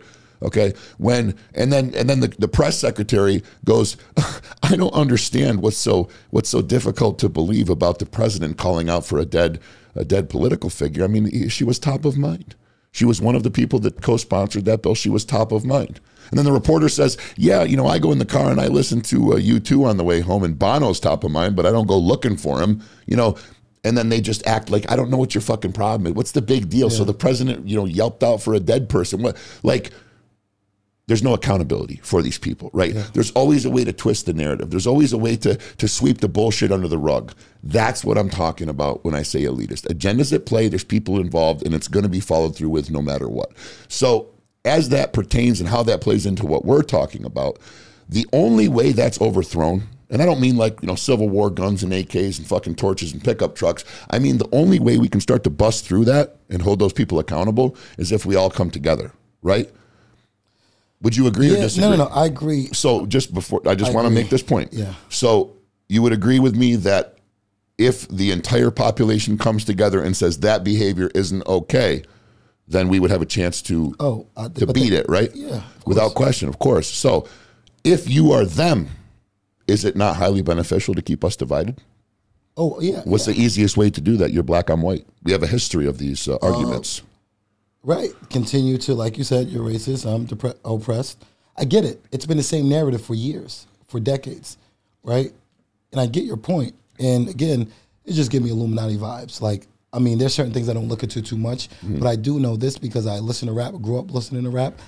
I know for a fact that something's going on with rap that's similar to what you're talking about. Okay. You know what I mean? They have something, so you're going to do whatever they say because they see your talent and you can't go anywhere. Because I got something on you. I know, you know, rappers that You mean the same reason Nipsey Hussle's dead? Well, that's another conversation that we can, you know, we could talk about that. Kanye, Jordan, we can keep going. Right. So I get where you're going. I just my thing is when having that conversation here, my I'm just you know what I mean. I I, I like to do more research. Well, it would it. make for a long ass podcast, and we would Yeah. certainly want to know the topic before we right, but that's what I'm saying. And with you. also though, this speaks volumes that somebody's like, yo, now you're getting to this is somebody's meat and potatoes. What you're talking about now, literally, because you have a solid point. But remember this: people come up missing that start to figure it out. Do you believe that? Oh, absolutely. For Christ's sake, Elon Musk just said, I'm not suicidal. Blows open the whole Twitter backstory regarding the censorship right before the election with the Hunter Biden laptop. Why does he immediately feel compelled to say, and I'm not suicidal, I love you my know- life, and I don't want to die? Right, because they're going to push and say that he ended up because he was suicidal. Mysteriously because- fell out a window, over medicated. Right. You know what's shocking to me though? Whoever, if again, we are a lot smarter than people give us credit for. You say we, who you're referring to? We, the people, the people. the people. Okay. You know, so at some point, somebody, I think the reason Kanye was a threat because he jumped shit. No shit. And I think, I think, I think it's funny when people are like, he is crazy. I'm looking at it like, I don't think he's crazy. Did you see the all. text messages from the trainer? Yes. Where, That, where oh yeah, what said, don't you? Yeah, you, you, you better get back You on better get track. back you stop doing this crazy stuff, or we'll have you right back to zombie land with Right, right. medications, and you won't see your kids. and you won't see your kids, right? Cracking the And I said, okay, at some point, right? Why do people still chase wanting to be anything in that category? If you know there's a certain point when you get that talented, LeBron James, something comes behind that. Kyrie's not crazy enough to chase that. So they're, they're like, listen, you might you might be a whistleblower. We, we can't mess with you. But LeBron, remember, we, we honed you since 16 years old. right. 15 years old. We knew you were going to be great. That's why he was off his millions before he even got to the NBA. 100%. Come on. So you know you're a conspiracy theorist, though, right? Oh, I'm I'm I'm I'm sure. Yeah, but I'm you're crazy. also a racist. Yeah, oh yeah, I'm all of those You things. hate black people. I hate black people. I hate white people. You know. I'm just using the instruction manual provided by the This mainstream media. But, well, I'm just I'm just saying because they told me that if you uh, if you if you have conservative viewpoints, if you call out the woke bullshit that goes on in the Yeah, mainstream yeah. media, if you believe that the country has actually at one point been okay and a decent place to live and we were heading in a good direction and we're not overtly and inherently racist, that you must be a racist and hate Yeah, black people. yeah. So I'm just dispelling the fucking narrative. What Yeah. camera are we on? That one? I'm just dispelling the fucking narrative right now that here I sit with a highly, highly accomplished, Yeah. highly intelligent. You scored way the fuck past me on the SATs. My number had a fucking, I don't know, 12 maybe, 1280. Does that sound right? 1280 is good though. I, I was considered like reasonably smart. It wasn't no fucking 18, whatever the fuck you got. Jesus Christ. But my point is this. Yeah. Okay. I've just shown to my audience that a black person, Yeah. well, you've shown to my Yeah. audience that a black person Yeah. has damn near the same set of values as me. It's got Listen, nothing to Luke, do with race. Nothing. We have the Stop believing the is this. fucking mainstream legacy yeah. media. If you if we did a if we did a talk show where you never showed our face and you just listen to us, Mm-hmm. right? I don't ever think people would try and figure out color. No. They would be interested in the content. Conversation. And so if we could figure that out, you understand there's people that's 19 steps ahead that as soon as you figure out one thing, they switch the game up uh-huh. and throw you off. Yep. And the minute we can become, it sucks. I, I can't use the word like I want to because it's been thrown out, but I'm using it anyway. The women, we, we wake up woke. I don't like to use the because they just There's a difference between an awakening Yeah. and being woke. yeah yeah. The minute we wake up Yep. Wake up. and realize the game that's being played, mm.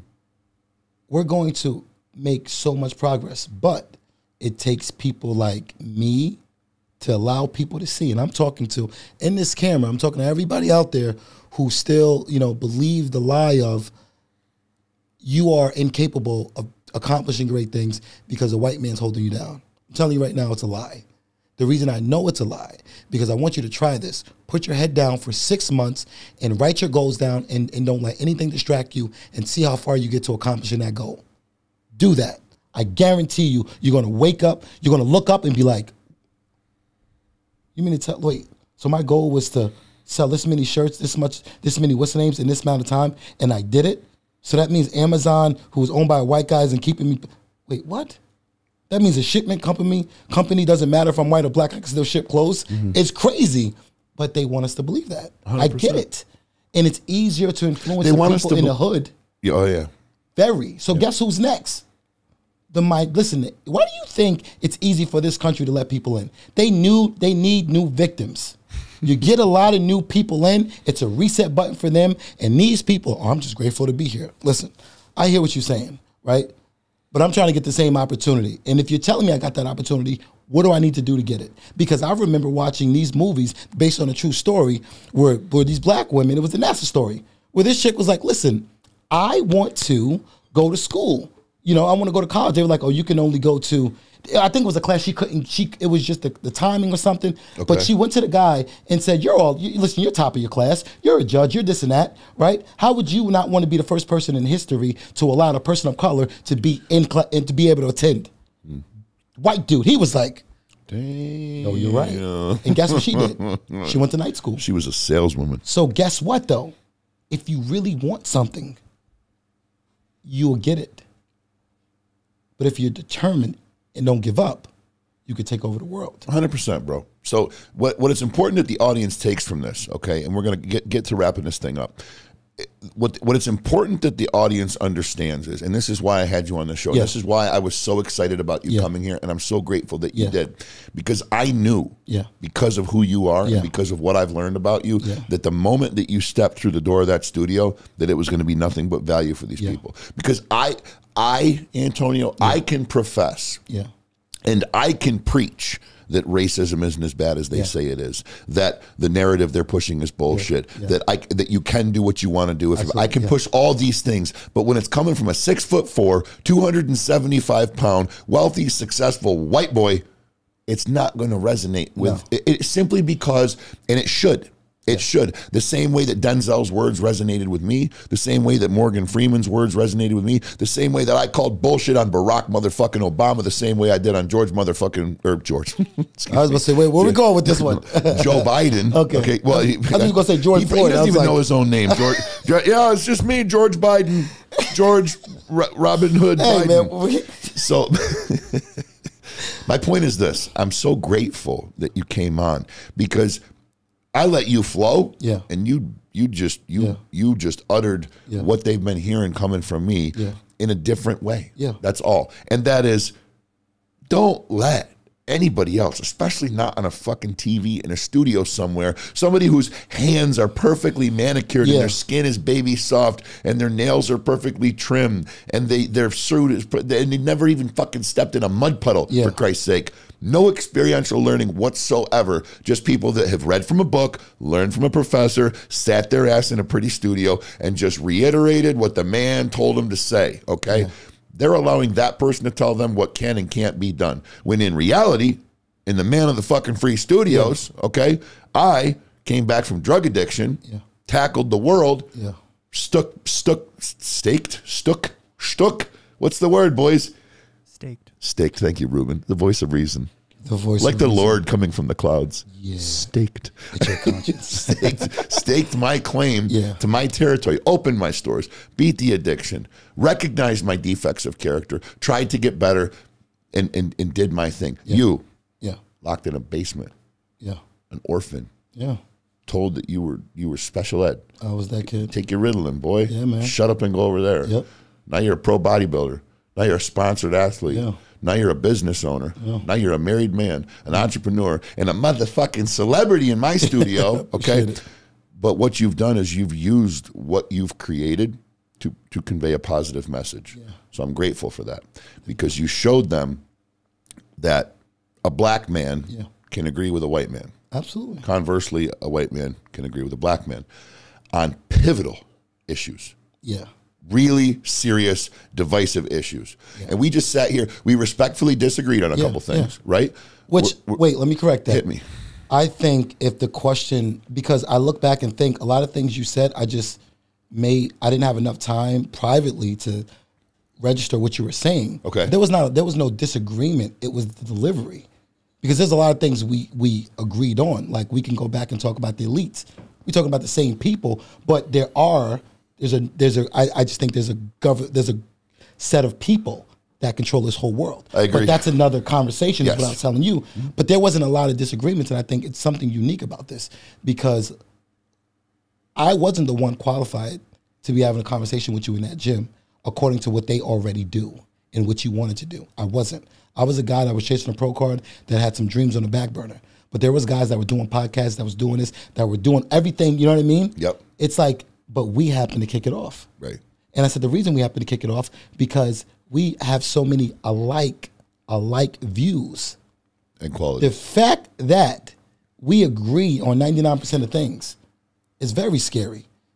And if the audience don't believe that, because when if I was looking at this, the old me would say, "Oh yeah, that black, he's just agreeing because he's he's just a, he didn't grow up in." Listen, first and foremost, and I want every um, viewer to understand this. I grew up in the hood, man. I grew up in poverty. I grew up with like eating one meal a day, maybe a peanut butter and jelly sandwich was a luxury. McDonald's uh, was rare; it was a luxury. Like people don't understand. Like I know what it's like to struggle. So when you come to me like you don't get it, this and that. First and foremost, educate yourself because once you educate yourself, you're going to stop believing the lie. You think I got this far because I believe what people said about me? No. So why are you doing that? I have proof that what you think is wrong. So you can argue all you want. Right. I'm coming from a, a matter of a fact. I've lived not it. an opinion. I've lived this is no statistics. This is no research. This is a fact. Right. And the scary part is there's people that are so leftly and leftly and rightly driven that Luke, we can be speaking facts all day and they still won't hear it. bro. We that's that's a whole nother podcast. Okay, that's a whole nother conversation, bro. Because I, I, for instance, I'll have customers come into my store, and the, the conversation will get political, and I'll feign agreement with them. For instance, let me give you, I'll give you a conversation that I had with a with an with a customer about Donald Trump. Okay, now, disclaimer: Donald Trump is somebody who I believe was good for this country, strictly from a policy standpoint. Okay, Yeah. I believe that Donald Trump, in his policies and his delegation, was one of the most effective presidents in our history. Yeah. Okay. I also believe Donald Trump had one of the worst PR campaigns in the history of, Yeah. of fucking ever. Okay. You know, I, I, I- I promised my audience when I started the show that I would be honest. Okay. And in what I'm looking to do in media, it's very dangerous to say something like you like Donald Trump. Yeah. But I'm just not going to lie to my audience, right? Now, do I like Donald Trump's tweets? There was honestly times where I thought maybe somebody else was tweeting for him because I could not possibly understand how somebody could be so intelligent in one respect, but just not get it in a another. straight kid, Just yeah. not get it. Yeah. Just say what? What do you think? What do you think? A a- a- a seventy year old, something seventy something year old man saying, "Crazy Nancy and Adam Shifty Schiff." Sounds like a- yeah. you sound like a little kid Yeah. throwing shade on the playground. Like Yeah. you can say, "I believe Adam Schiff is corrupt." You can say Nancy Pelosi has overstayed her welcome in the House. Yeah. But crazy Nancy and Shifty Schiff and the fake news media. It's like, I know it sounds good. And I know your staunch supporters go, wow, and they wave their signs. But you got to remember, man, you're trying to cater to three hundred and twenty-eight million Yeah. people. Yeah. They're not all gonna. They're Absolutely. not all jocks. Nope. They're not all classic hunting Americans. They're not all oorah boys, Yeah. right? So, and I tend to come from that upbringing. Yeah. So the fact that I was able to spot that and say, man, that's not really the most intelligent way to go about that. I digress. One thing that I believe is is kind of a, a, a governing thing here. Okay, um, you're an entrepreneur. Yeah. You're a businessman. Yeah. You're educated. Yeah. You're driven. You're self motivated, and you don't believe that other people can dictate the terms of your life. That is very much the defining characteristics of me, amongst other things that'll make you you and things that'll make me me. Yeah. Our opinions align. Okay. I go to other people. For instance, I sat on a plane next to in first class. Bought myself a first class ticket. I felt pretty good. It's nice up there. It's It's nice. spacious. It's nice, man. Spacious. they give you nice drinks. They treat you like royalty, and you just get go through TSA quick. I recommend it. Yeah. Sitting next to this guy, he owns. Uh, I won't put him on blast. He'll he'll be on here one day, but until he does, I, I won't put his name in the mix. But owns a big like uh, machinery company, Earth Moving, right?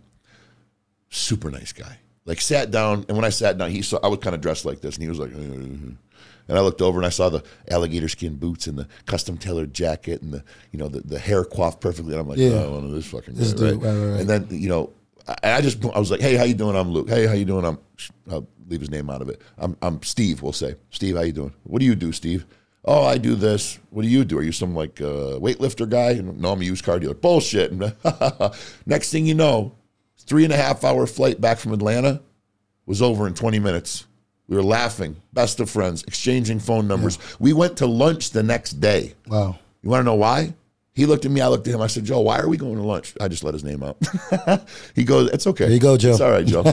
um, and he, he, he said to me, He goes, Luke, all I know is I met you and I had a fun conversation. I saw a guy who was alive Yeah. and was going to get something done. And I'm alive and I'm going to get something done. And I just felt like we had to know each other. Okay. This is also a guy that showed me pictures of him standing next to Donald Trump at a dinner. You know, knows knows the guy, Yeah. right? Um, so I guess what I'm trying to say is this: in the course of my life, I've met a lot of people. In this latter part of my life, I've met a lot of successful people. Yeah. Been very blessed. I've networked with a lot of people that got a lot of money, a lot of success, and I don't put the two side by side, but they but they flow together. Okay, because money is freedom. Of course. Every one of them feels exactly like I do about government and politics. Yeah. Every one of them feels exactly as I do about racism, right? Mm-hmm. There are these commonsensical points that keep resonating. Yeah. And that is why does skin color matter? If you can provide me value and I can provide you value and we can learn from one another, why would we ever judge each other based on our skin tone, right? Yeah. the, the bullshit that comes from the mainstream media. We recognize it as bullshit. We don't sit in our house and ash in our ashtray in our kitchen and drink our Pabst and go, yep, yep, oh yeah. Well, yeah, well, that bastard, yeah, well, tell him, yeah. Did you see this one? Yeah, the fucking racist, da, da, da. It's like, stop, stop. Go to your computer. Take the three headlines that you just listened to, research the people. Yep. Research what they've done.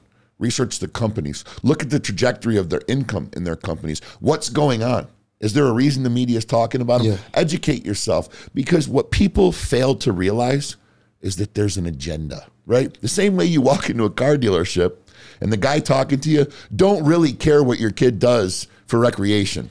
Really doesn't care, okay? He's trying to establish a common ground to sell you something. relationship. A relationship. So he can sell you something, okay? Just like when you go into when you talk to a realtor, right? She doesn't care how big your family is and how sweet your little babies are and whether or not you need a paved or a crusher run driveway. She cares about selling you a goddamn house. Absolutely. Part of that means establishing a common ground. So when every other aspect of our life goes down a road where somebody has an agenda, Yep. they're trying to sell us something, why are people so hesitant Yeah. to think that that could come from the TV? Do you have any? Can you shed any light on that? Well, I think um, when you are so, they I, I put it this way: when you could you can say a lie, and if you say it long enough, you'll start to believe it. Okay.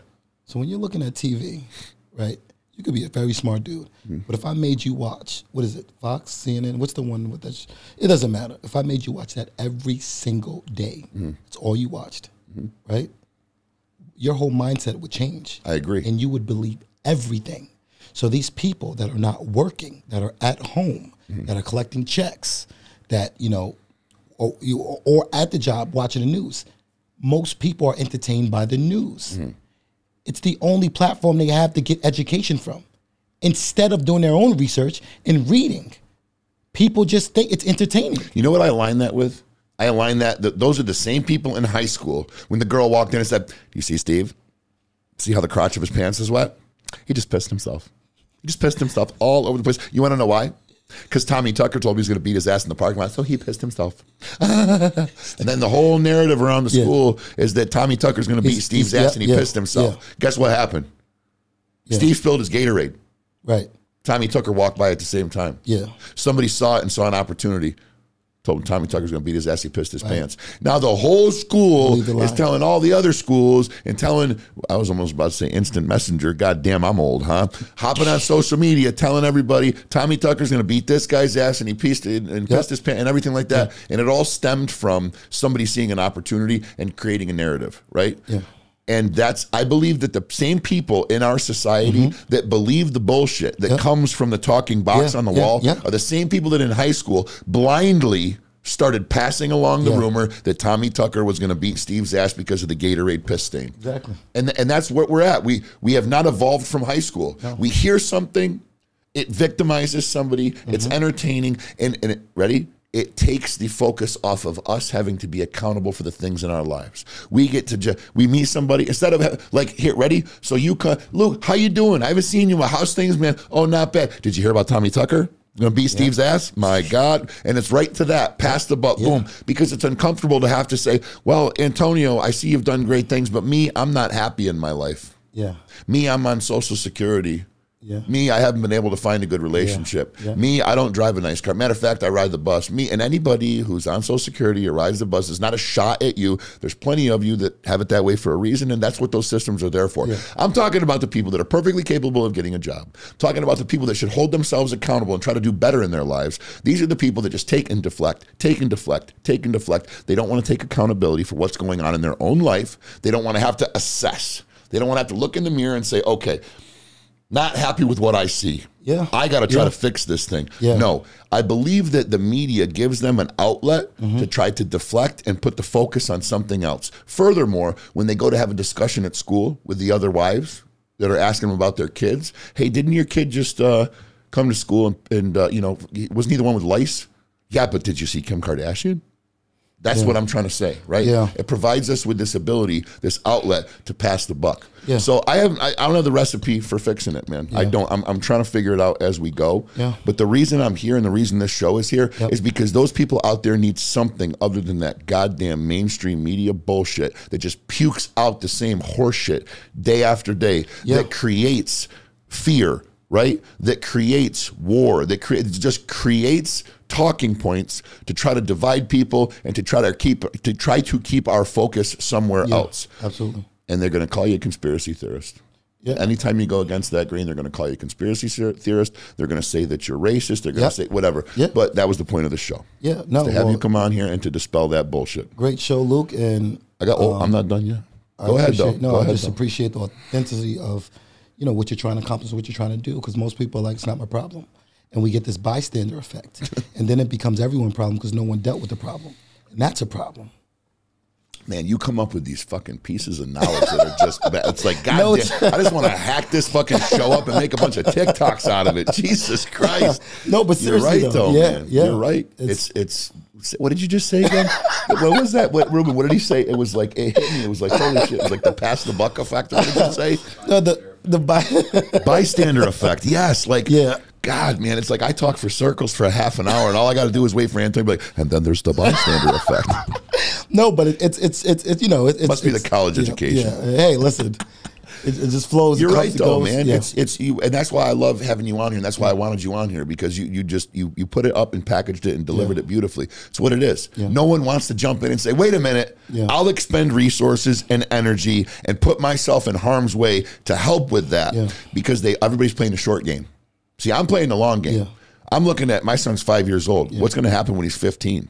What's going to happen when he's 25? Yeah. That's 20 years from now. Yeah. Look at how technology has pro- progressed in the past five years, past 10 years. Okay.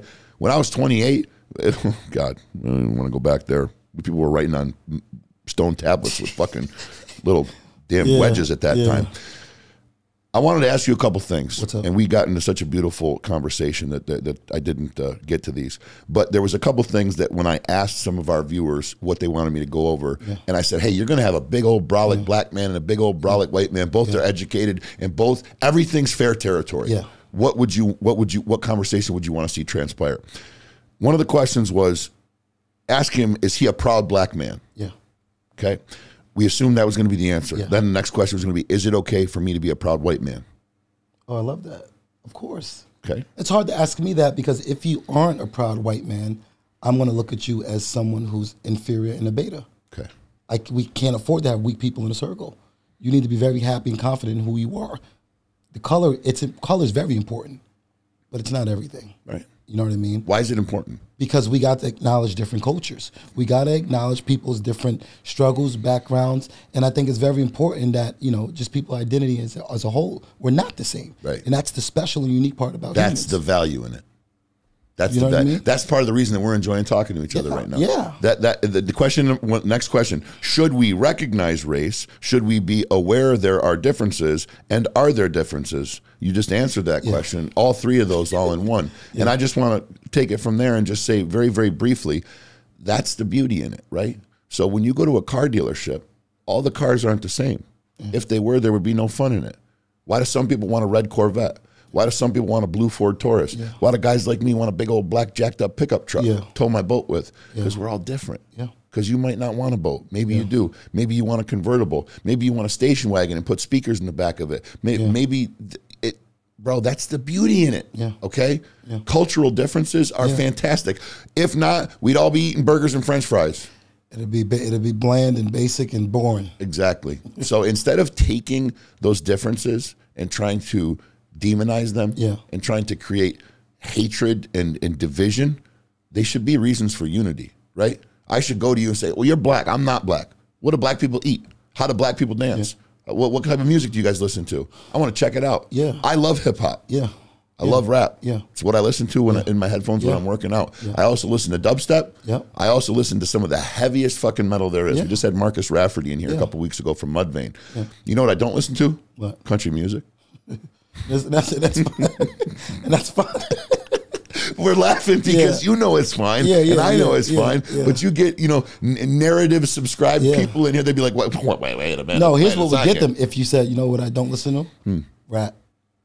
That would have been hilarious. Oh, if you don't listen to rap. no, rap, you oh, check Oh, this me? out. Okay. This is how messed up our country is. right. If you said I listen to heavy metal, I listen to rock, and I listen to you know jazz, don't listen to rap.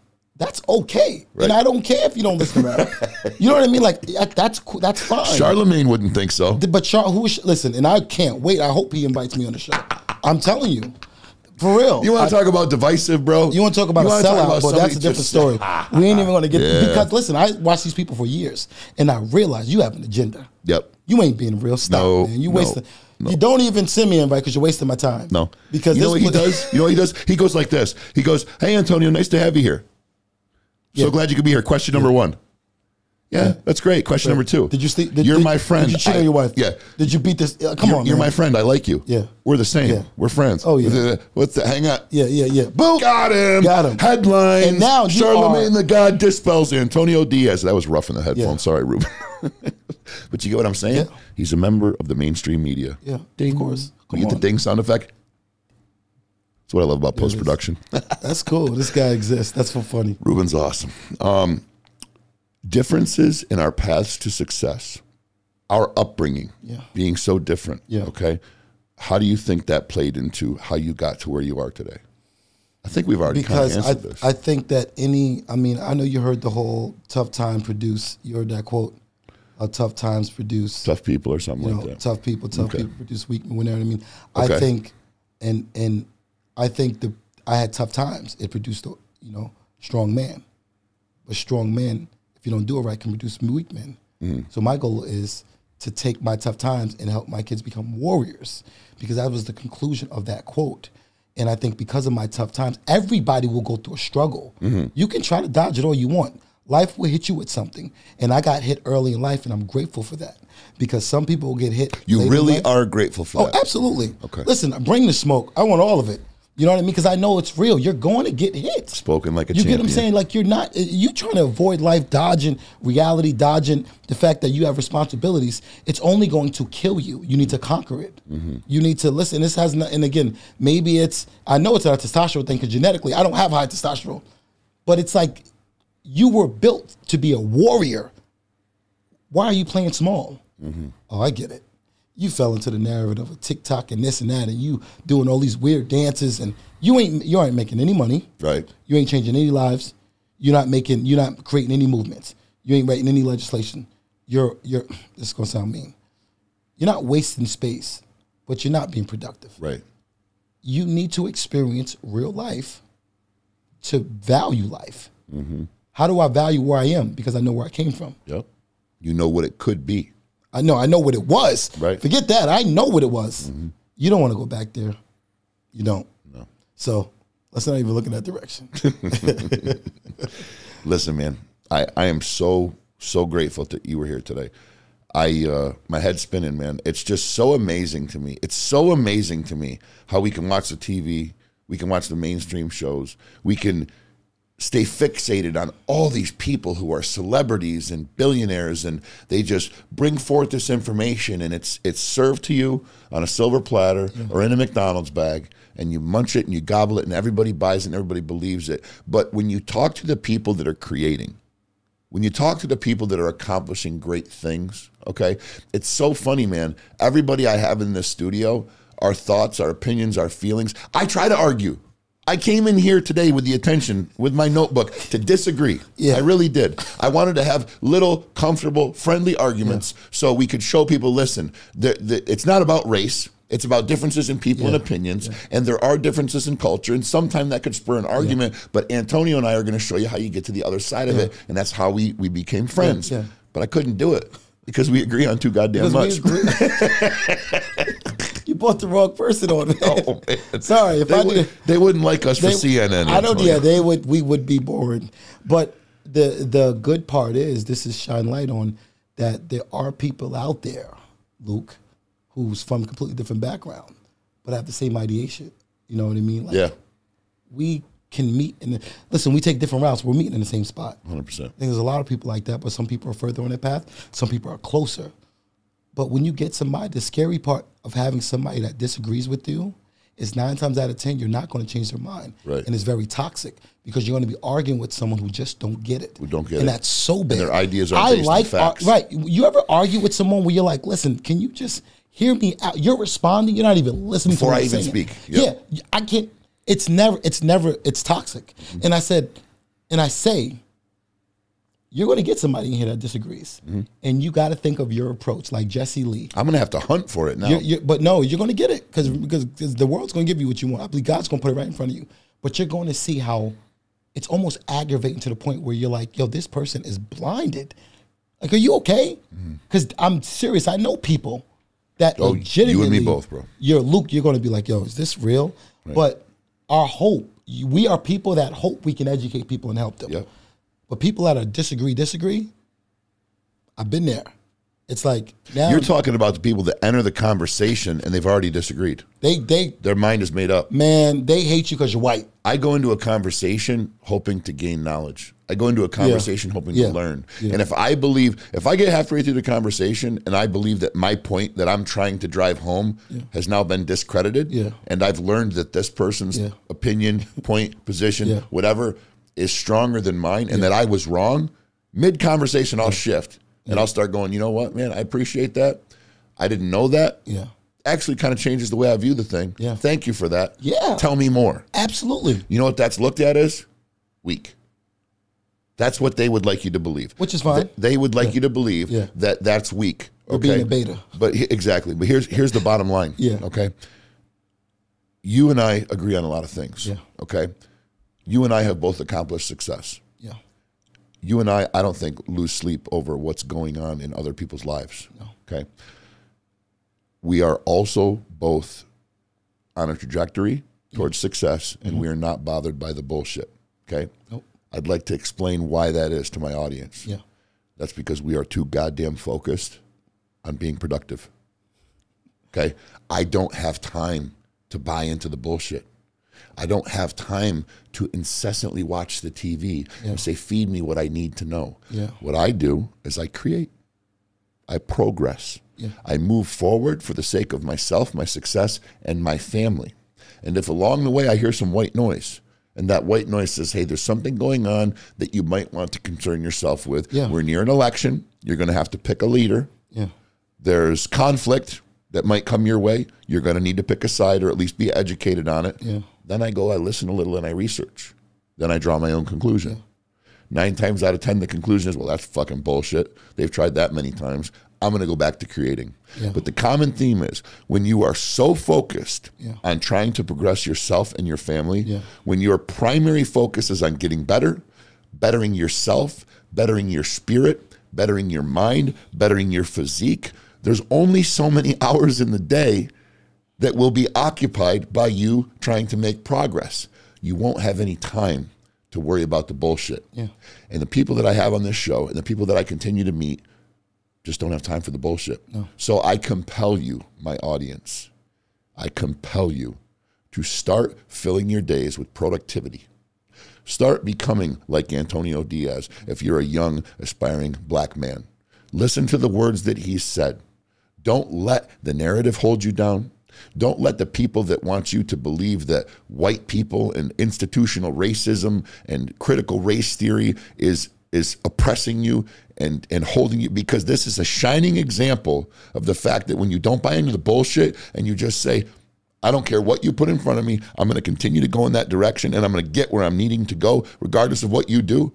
They can't affect you. And he's a living example of it.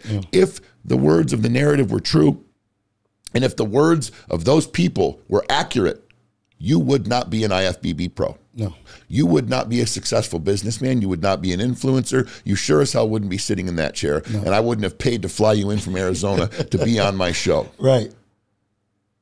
All you have to do is believe in yourself Yeah. and not buy into the bullshit. It's very simple. Me, I was in prison not too long ago. I had a terrible drug addiction.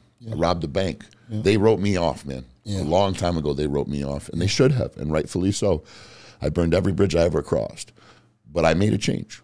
I made a change, and I decided to get better. And I decided to buy into the the fact that a good moral compass would guide me in the right direction. Yeah. And I decided to take to my work with such a vicious work ethic that nothing, I didn't have time for anything else. And along the way, I found myself a wonderful woman and I got married. And we had a beautiful child. And she has a, a son from another relationship, and he is a beautiful human being, and he is part of our family. And we are this unit that is impenetrable. And I have a beautiful life. I got my studio, my little piece of the world here. I got my production staff that I'm very thankful for. I get guests like you that come in here and provide value for my audience, and it's all on the back of my hard work. And you know what I don't have time for? The bullshit. I ain't got time for it. All right. Antonio Diaz, IFBB Pro. Why don't you hit him up with your social media? All right, so you can find me on Instagram. I just created a TikTok, same uh, handle, uh, the real Antonio Diaz underscore ADK. Really simple, the real Antonio Diaz underscore ADK, and um, you will see that I do a lot more than just work out. But for the main part, I try to provide information and knowledge and education around trying to keep people healthy. On the other side, I'm passionate about leadership, so you will also find that um, I have another business account called Ambitiously Dedicated, um, where it's a, it's strictly about leadership, changing, you know, making young young boys men, what that's what that looks like, how to change organizational structure, and you know, it, I just have to. I believe that this country's lacking leadership. That's what I firmly believe, and I believe it's it's easier to change a, a boy than a man. Agreed. So, you can find me on TikTok. You can find me on Instagram, Facebook as well. I do have a website, guys. But listen, we're going to the top, like we said. And we're going to change lives, and I want people to know if you don't believe in yourself, I do. So whoever's out there, believe in yourself. And if you don't, we do, and we will continue. But you mm-hmm. need a little faith, and you got to know. I get people telling me all the time what they can't do. Tell me what you can do. If not, try. Tell me what your skills are. That's it. Yep. And, So- we'll, and we'll hone a dagger out of it and we'll cut through the bullshit. Absolutely, Right? man. Thank you so so thank much, you, Luke. I appreciate it, man. Absolutely. All right. All right, guys, this is the man of the free. That's Antonio Diaz, IFBB Pro. I'm your boy, Big Luke, Luke Lunk, the man of the free, and we are done. Thank you. Root. Big Luke. Oh, thank you guys. What do you think, man? Was it good? Yeah. All right. That was fun. Hey, Luke, man. Ah, thank you for getting me up. I appreciate